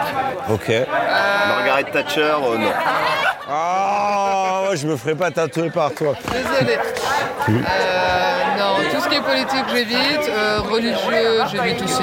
Ah ouais Pourtant, Mais les gens, ils viennent dans ton studio, enfin, tu as plus un studio maintenant, ils te disent, ouais, je veux ça. En fait, il y a. A fais, ouais, je vais pas le faire. Il y a- Il y, a deux choses. Euh, Il y a les gens qui veulent une croix ou des mains de Jésus qui prient ou, Ou une tête de Fatma, Bouddha ou une main de Fatma. Ou Raël, Raël, Raël, c'est l'étoile de David avec une swastika au milieu. Voilà. Ah, là, tu fais quoi, là Non mais c'est au cas par cas, j'imagine. C'est au cas par cas, avec le gars, c'est humain. Généralement, les gens qui se font tatouer ça, quand tu lis bien entre les lignes de leur religion, ils n'ont pas le droit de se faire tatouer. Donc en vrai, ils n'appliquent pas leur religion. Donc j'ai pas la sensation d'aller à l'encontre de leur désir par rapport à leur religion. Ok, est-ce que tu as fait des tatouages nazis Non. Ok. Est-ce que tu as une limite aussi par rapport à l'endroit où tu te fais tatouer? Est-ce que c'est arrivé qu'un gars il dise bon bah j'ai envie de me faire tatouer la bite? D'accord. Non mais Sur, sur le gland ou autour? Euh au-dessus. hein. Ouais, parce Ok. que le gland c'est. C'est quoi le tatouage? Je suis curieux. Ça se fait, si, ça se fait. Est-ce que c'était des flammes? Non, non, j'ai fait un trait vite fait. C'est une soirée bourrée justement avec des potes. euh, ouais, Ah, ça compte pas, ça compte pas, ça bah, en compte fait, j'ai pas. fait un trait, il a chialé sa mère et c'est parti. Euh, tu m'étonnes. euh, et- Mais même euh, le truc c'est qu'en Moi, je me ferais bien des flammes sur la bite. Tu me ferais ça C'est chaud, vas-y. Non mais Avec un dégradé de ouf. Ah ouais, un Juste un truc, juste un truc en termes de, de comment c'est une bite, c'est, c'est assez flasque. Ouais. On va dire le gars il va pas dans. Parle de, parle de ta bite, mec. euh, pas- Non tu- mais, tu non, vois. mais quand euh, tu Ta peux bite pas est bander flasque. Quand tu fais, quand tu fais, quand tu fais. Mais, euh, sur la peau, t'es obligé d'étirer la peau. c'est mais du pas- coup toi tu Hmm. tenais, tu tirais la, tu tirais le truc et tu, ok. Non, Ouais, mais c'est un corps humain en même temps. Bon, euh, Non, tu je veux dire, je veux c'est pas dire que c'est pas, c'est pas une relation médicale, mais un peu quand même, quoi. Non mais au-delà de ça, part, c'est, en termes techniques, c'est-à-dire que tu vois, c'est compliqué. C'est compliqué, t'es obligé de compliqué, tenir le tu truc. prends la bite, tu la poses sur ta table, tu prends avec deux mains, Tu plantes un clou. sur les côtés et tu tires quoi. D'accord, ok. La, vraie fois où je me souviens avoir refusé un tatou, euh, c'était une vieille dame hein, qui est venue avec son mari dans mon studio à Paris. Et en fait, quand j'ai une vieille dame, je sais pas, elle devait avoir plus de 70 ans, tu vois. Ouais. Un petit peu âgé, ouais, effectivement. Un peu âgée, ouais. Et en fait, elle m'a demandé de lui tatouer le nom de son compagnon. euh, C'est mignon. près de la vulve. Et là, en fait, dans ma tête, j'ai vu ma grand-mère à sa place et j'ai dit, je peux pas le faire. Parce qu'en même temps, C'est plus en même temps, la... C'est toi, t'as eu des images. Ouais, oui, ouais, d'accord. Ouais, parce qu'en même temps, la mamie, moi, je trouve ça plutôt cute, quoi. Tu vois ce que je veux dire des mamies de. La plus vieille que j'ai tatouée avait 82 ans. Alors, tes clients les plus bizarres. Tes clients les plus bizarres. Le top 3 des trucs les plus bizarres que t'es tatoué, que ce soit en termes de tatouage ou de gens. Top 3. Euh, top 3, ouais. Ou deux, ou cinq, non, comme même tu veux. Ah, non, Non, non, euh, Bah là, il n'y a pas longtemps, justement au Japon, j'ai tatoué un japonais, premier tatou sur l'avant-bras. Ouais, c'est Quand même normal. assez visible hein, à l'extérieur de l'avant-bras. Il Ouais. m'a demandé deux lapins qui sont cuits. Ah, il t'a carrément dit, ouais, deux là-bas qui se mettent. Voilà. Il t'a expliqué pourquoi Euh, bah, en fait, c'est un suicide social. Il a voulu euh, casser avec sa famille, casser avec son boulot et tout. Il a voulu faire ça pour euh, devoir sortir. Réaliste les lapins ou Non, cartoon non, juste un tracé euh, simple. Et j'étais pas chaude du tout, quoi. J'étais vraiment pas chaude parce que. Il- tu lui as dit, non, Je lui ai dit, fais, c'est une connerie. Il m'a dit, de toute façon, si je le fais pas là, je vais faillir. Là, je fais, ok. Donc tu l'as fait. Bah, en fait, à un moment donné, quand les gens sont tellement motivés, c'est comme pour les tatouages de main ou intérieur de lèvres, ils sont vraiment motivés. Ils ont déjà fait 3-4 studios avant de venir te voir. Tu dis, de toute façon, il va le faire. Avant qu'il aille voir un scratcher et qu'il se chope une merde, autant que tu le fasses. Ouais. Un scratcher pour les, pour les auditeurs, c'est... Scratcher, on va dire que c'est une personne qui va tatouer sans euh, les normes d'hygiène euh, au minimum. En prison. C'est-à-dire qu'il va utiliser la même aiguille entre chaque Hobby. client. euh, le d'encre, il l'aura fabriqué derrière chez lui. Enfin bref, voilà, un scratcher, D'accord. c'est quelqu'un qui va pas respecter un minimum des normes d'hygiène. Je vais pas dire à quelqu'un qui travaille dans sa cuisine parce que c'est un peu négligé. Il y a des gens qui travaillent de chez eux, qui travaillent très bien, euh, mais il faut quand même bien avoir une norme, une vraie salle, etc. Alors c'est intéressant que tu dises ça parce que moi je voudrais rebondir là-dessus. Euh, au Japon, depuis euh, un petit moment maintenant, quelques années, il y a tout un débat justement sur le tatouage. Donc le tatouage est assez euh, mal accepté socialement ici c'est vraiment lié à, à la pègre, hein, enfin au yakuza et ça. Et, euh, et euh, ils voudraient vraiment que les tatoueurs en fait, soient des médecins parce que tu interviens sur le corps et donc fait, tu. tu traverses la barrière cutanée. On a le même Ouais, c'est ça. France. Ah oui? Ah ouais? Bah, En fait, par exemple, le tatouage est autorisé. En France, il n'y a pas de vrai statut tatoueur. On va dire qu'au niveau hygiène, on est bâtard. On est associé aux esthéticiennes, donc celles qui t'épilent les jambes, machin, D'accord, parce qu'elles font du tatouage pour lèvres ou pour sourcils. Oui, c'est vrai. ouais. Ah, les siennes font les tatouages pour les sourcils? Ah oui, le truc permanent là. euh. Non, mais je savais que ça existe. J'ai une pote qui a fait ça, mais je savais pas que c'était les esthéticiennes qui le faisaient. C'est des esthéticiennes, donc elles D'accord. traversent la barrière cutanée. Donc le tatouage a été mis globalement avec ça, mais on a des normes d'hygiène euh, dignes d'un hôpital.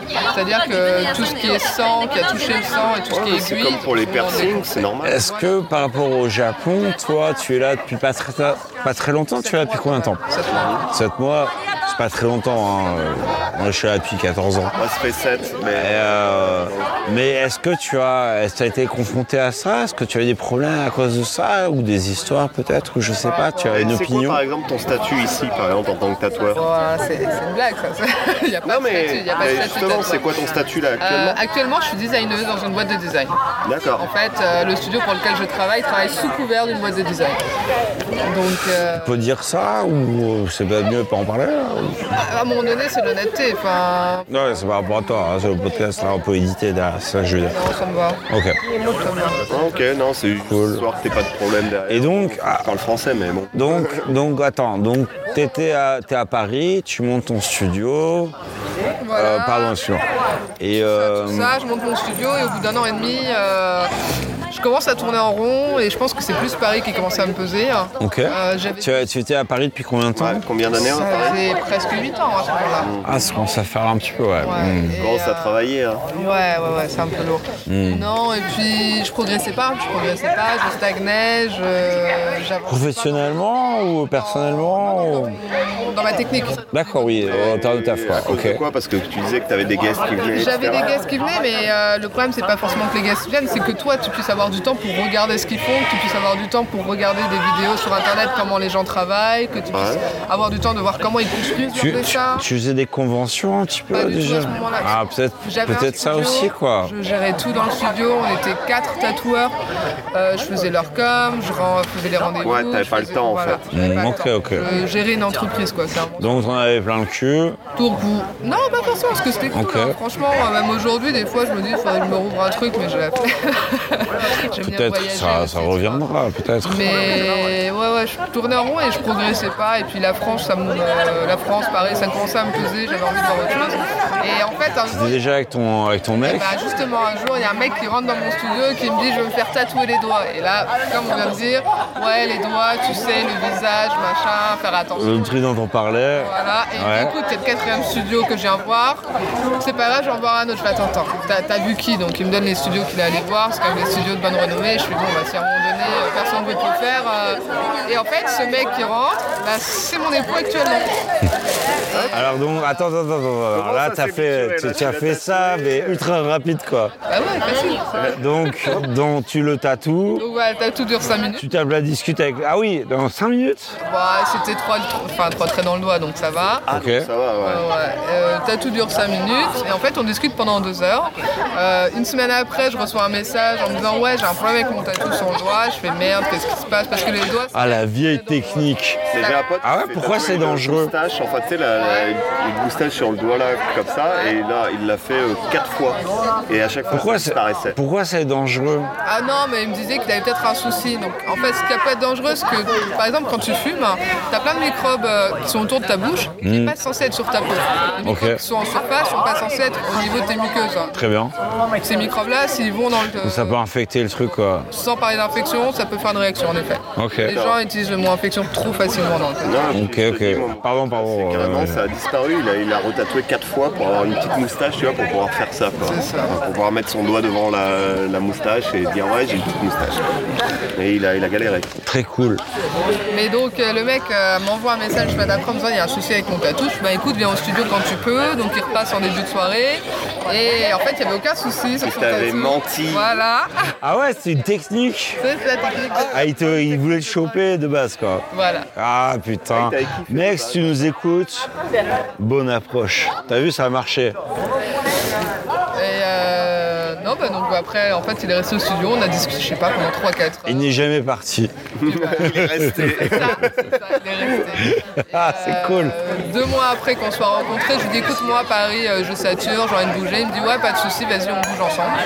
Et on est sur les routes depuis trois ans et demi. Alors, vous avez fait. Voilà, c'était ma question. Alors à la base on voulait partir en Nouvelle-Zélande, on s'est dit vas-y on se casse de l'autre côté du monde, en Nouvelle-Zélande. Mhm. Et donc j'ai vendu mon studio, il a quitté son job, lâché son appart. Et on s'est rendu compte- 广州 J'avais moins de 30 ans. donc working holiday possible. 9 ans presque. Et donc, euh, ben voilà, Working Holiday, on est parti dans cette axe-là, En Nouvelle-Zélande en Nouvelle-Zélande. Ok. Et puis on s'est retrouvés, en fait, on dit putain, on a du temps, on a un tout petit peu d'argent, et on avait une escale à Chengdu, en Chine. Euh, pas à Chengdu, à Guangzhou. Guangzhou, ouais. Voilà. Ville bien Kong. pourrie, hein, bien merdique, on ne recommande absolument pas. Euh, Pourquoi? Et les escales en Chine, elles sont pourries. Non, pourquoi Ah non, ah oui, juste une escale Alors à la base c'était une escale et en fait on s'est dit vas-y euh, on prend pas le deuxième vol et on se fait un tour en Asie avant d'aller euh, en Nouvelle-Zélande. Ok. On a fait 8 mois en Asie. En Asie où Alors, Alors, on a fait le Japon, la Chine, le Vietnam, Taïwan, Thaïlande, Népal. alors ton pays préféré alors en Asie J'ai beaucoup aimé le Vietnam. Japon. Non, non, Japon, ouf là. Vietnam, ouais, c'est. Vietnam Ah ouais Pourquoi Pourquoi t'as bien aimé? Alors le Vietnam c'est pas le pays le plus beau au niveau des paysages. Je veux dire j'ai plus kiffé euh, la Thaïlande pour ça, pour les plages paradisiaques. Euh, mais le Vietnam c'est l'humain. C'est l'humain.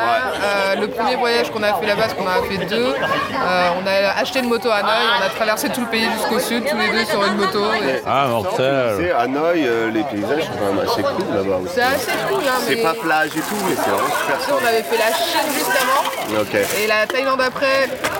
Ah, les Tu peux paysages. pas c'est rivaliser, ça. rivaliser quoi. C'est- En Chine, on a fait euh, le parc de Zhangjiajie. C'est un parc dont c'est inspiré Avatar, tu sais, avec les grandes colonnes de granit au milieu des nuages. Je pense que c'est un truc de ouf, quoi. Mais juste euh, pour revenir sur l'humain, euh, là je vais te rejoindre. Moi, c'est vrai que je suis allé au Vietnam qu'une seule fois et c'est vraiment un truc qui m'avait marqué c'est l'humain. Les gens sont ouf, quoi. Ils sont vraiment adorables. Toi, l'expérience Ah moi, moi je suis un gros fan de Saigon, je connais pas le nord. Mais euh, uh, euh, j'aime beaucoup, euh, j'aime beaucoup les gens au Vietnam parce qu'ils sont vénères. mais euh, ils sont productifs et bon ils n'hésitent pas à t'enculer, mais c'est Saigon. Mais ils sont, ils sont. j'ai fait des workshops en fait au Vietnam avec. moi, je fais pas mal de trucs en Asie, tu vois, pour essayer de développer le, les petits business, voir, tu vois. Et au Japon, c'est c'est pépère mémère, c'est voilà, il se passe rien. Ouais, ils prennent pas de risques. Et moi, mes deux pays voilà, bon, là, je vais parler de moi, mais on s'en bat les couilles. Mais euh, c'est euh, Vietnam et euh, Indonésie. quoi. Parce que euh, pff, ils sont jeunes, ils sont vénères, ils font des trucs, ils ont un portable, ils te montent un business, un truc, nan, nan. et, euh, et puis la- la- l'accueil est incroyable. C'est, euh, enfin, et puis ils sont des merdos. Et puis c'est, je veux dire un truc, je suis désolé pour les Japonais, mais les Japonais, des fois, vous pouvez être un petit peu débile, vous pouvez être un petit peu con-con. Voilà. Euh, Asie du Sud-Est, euh, Vietnam, Indonésie. smart. Non, ils sont smart. Ils sont juste smart, quoi. Non, et puis ils sont business smart encore. Non, non, ils sont c'est- Ils smart. voient le business, tu vois, celui-là, ils sont smart, et ils voient, oh, il y a moyen de faire un business, vas-y, on le fait. Non, ils sont juste Et on smart. lance. Mais non, c'est pas ça. c'est- Système D, quoi. Ils vont pas s'arrêter au premier truc Ouais, Japonais. exactement. Système ça D. rentre plus dans le papier, ça rentre plus dans le papier. C'est ça, on fait ouais. comment Ah non, ouais, le système D en Asie du Sud-Est, c'est... Non mais juste smart, c'est-à-dire que tu, vas, tu balances une blague horrible, ton pote vietnamien il va, il va éclater des rires, il va enchérir là-dessus, et les Chinois sont un peu pareils.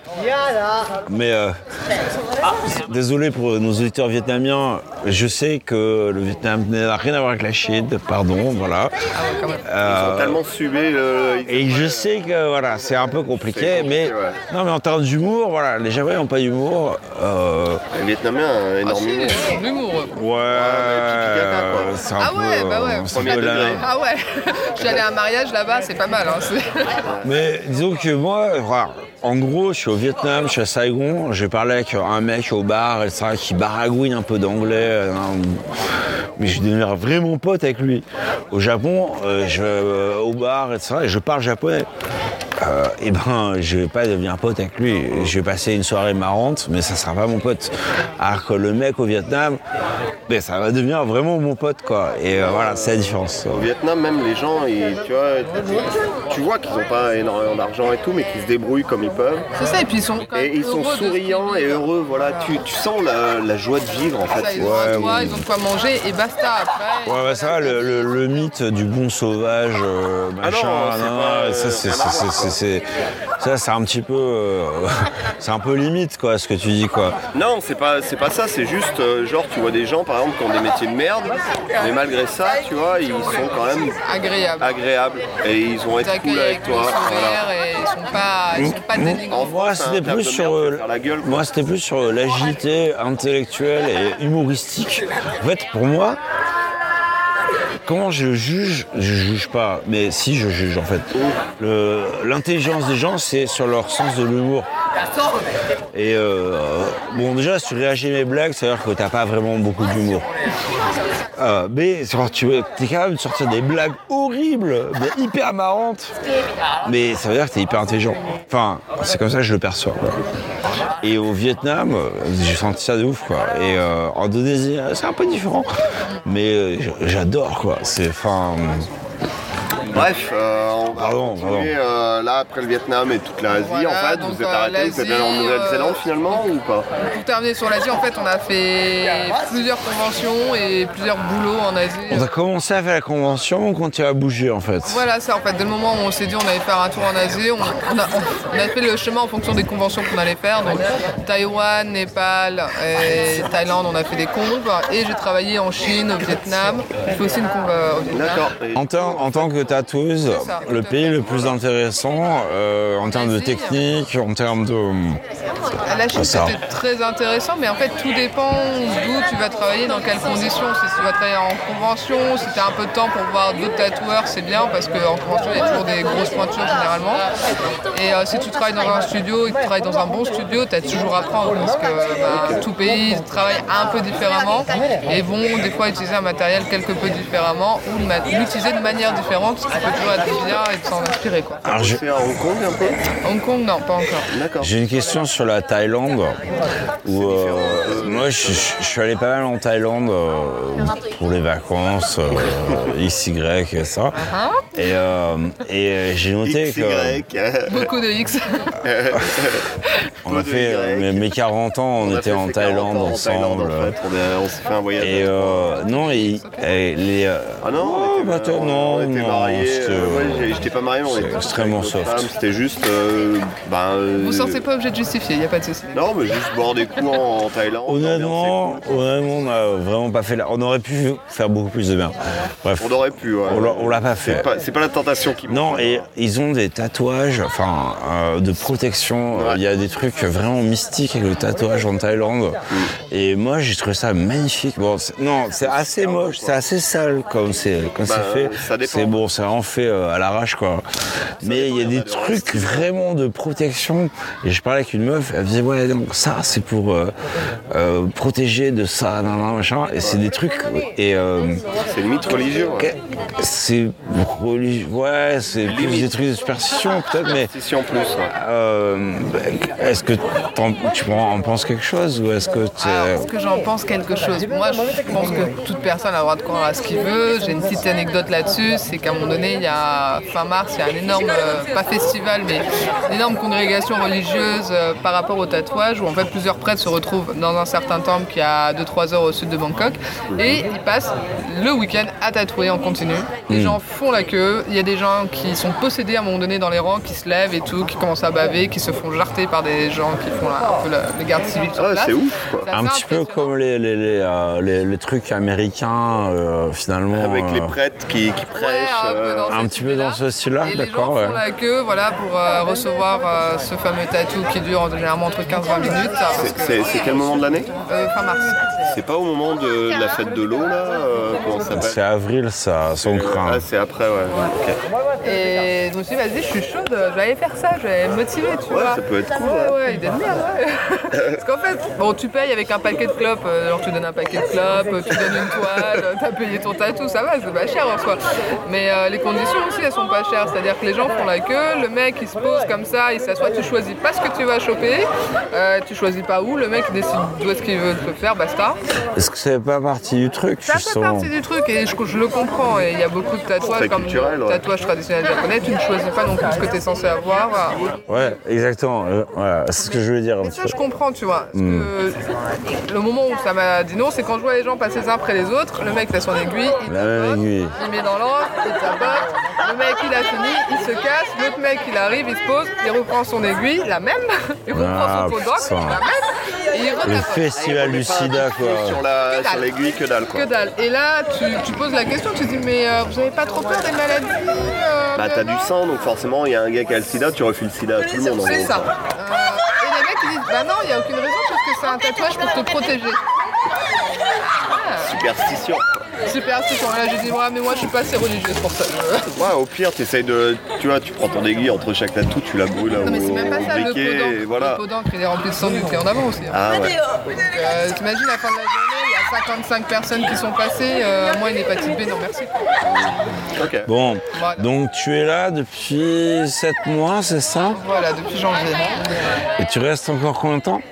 Alors ça, ça reste encore à définir. Ok. Pas trop en parler par rapport au boulot, euh, je suis en négociation. N'en parlons pas. Au visa, peut-être, j'imagine. Alors, moi le visa c'est bon, je l'ai jusqu'à janvier, c'est plus pour ma famille qui se Non, non, mais même après, par exemple, euh, après janvier, t'as un visa Après janvier, euh, working holiday, j'imagine. je serai un working holiday et après janvier, euh, ben, Propose un working visa, peut-être? c'est possible, c'est possible. euh, la société où je suis le fait déjà, donc euh, c'est une Euh, si opportunité. t'es marié, enfin je sais pas si t'es marié officiellement, normalement quand t'es marié, enfin j'ai un pote qui est marié avec une vietnamienne dans ma boîte, et la mais- boîte fait le visa pour lui mais aussi pour sa femme. Non, mais ça n'y Ça a c'est pas un problème. Et on, on voit, qu'on a d'autres opportunités. Bon, D'accord. tout ça pour finir sur les- l'Asie, après l'Asie, la Nouvelle-Zélande. En fait t'avais fait ton, visa Working Holiday, il s'activait qu'à partir du moment où tu allais en Nouvelle-Zélande. À partir du jour où je suis rentrée. D'accord, parce que sinon, ouais, t'as passé 8 mois en Asie, tu fais bon, il me reste 4 mois, qu'est-ce qu'on les, fait les Working Holidays, t'as un an pour les déclencher, c'est-à-dire t'as un an pour aller dans le pays Ouais. le jour où tu le reçois, et ils se déclenchent le jour où tu rentres. Ouais, je sais, Voilà, j'ai- fait ça. Donc, euh, ouais, je, je vois comment ça Euh, marche. voilà, je suis arrivée euh, en Nouvelle-Zélande fin juillet. Euh, on a été en Nouvelle-Calédonie pour le boulot de mon chéri, euh, parce qu'en fait, il était employé par une boîte néo-zélandaise qui l'a envoyé en Nouvelle-Calédonie. Moi, la D'accord. Nouvelle-Calédonie, ça m'a permis de m'instruire un peu plus sur le tatouage polynésien que je connaissais pas du tout à l'époque. Ouais, c'est Donc très. ça, c'était très cool. Euh, J'ai rencontré des tatoueurs spécialisés, euh, c'est vachement intéressant. J'ai travaillé après en Australie pour revenir après en Nouvelle-Zélande, vu que ça restait un peu dans, dans le même carré. Et j'ai dû rentrer en Europe euh, pour cause de grossesse, hein, parce qu'à un moment donné, à 6 mois, euh, ça commence à être compliqué de prendre l'avion. Mais du coup, t'es rentré en Europe pour accoucher en Europe C'est ça. Alors, c'est pas pour accoucher en Europe, c'est parce que, bah, en fait, je devais accoucher 3 jours avant la naissance, de- euh, avant la fin de mon visa. D'accord. Et Ah, ça aurait été compliqué, short, ouais. euh, voilà, si Si jamais. t'étais dans l'hôpital, ça aurait été compliqué. Voilà, si la petite avait besoin de quoi que ce soit, si t'as fait 40 heures de vol, euh, c'était pas gérable. Ok. Ah non, mais je comprends. Donc, euh, Euh, je pense que. est-ce que tu as un dernier mot euh, sur. euh, non, non, est-ce que tu as un, un conseil, un truc à dire aux gens qui ont envie de venir au Japon? Euh... Franchement, non. Ah, C'est dry quoi non, non, je... non, le Japon, euh, un conseil pour les gens qui viennent au Japon, bah, vous fiez pas aux stéréotypes. Soyez ouverts, parce que vous pouvez être surpris. hein. C'est vrai.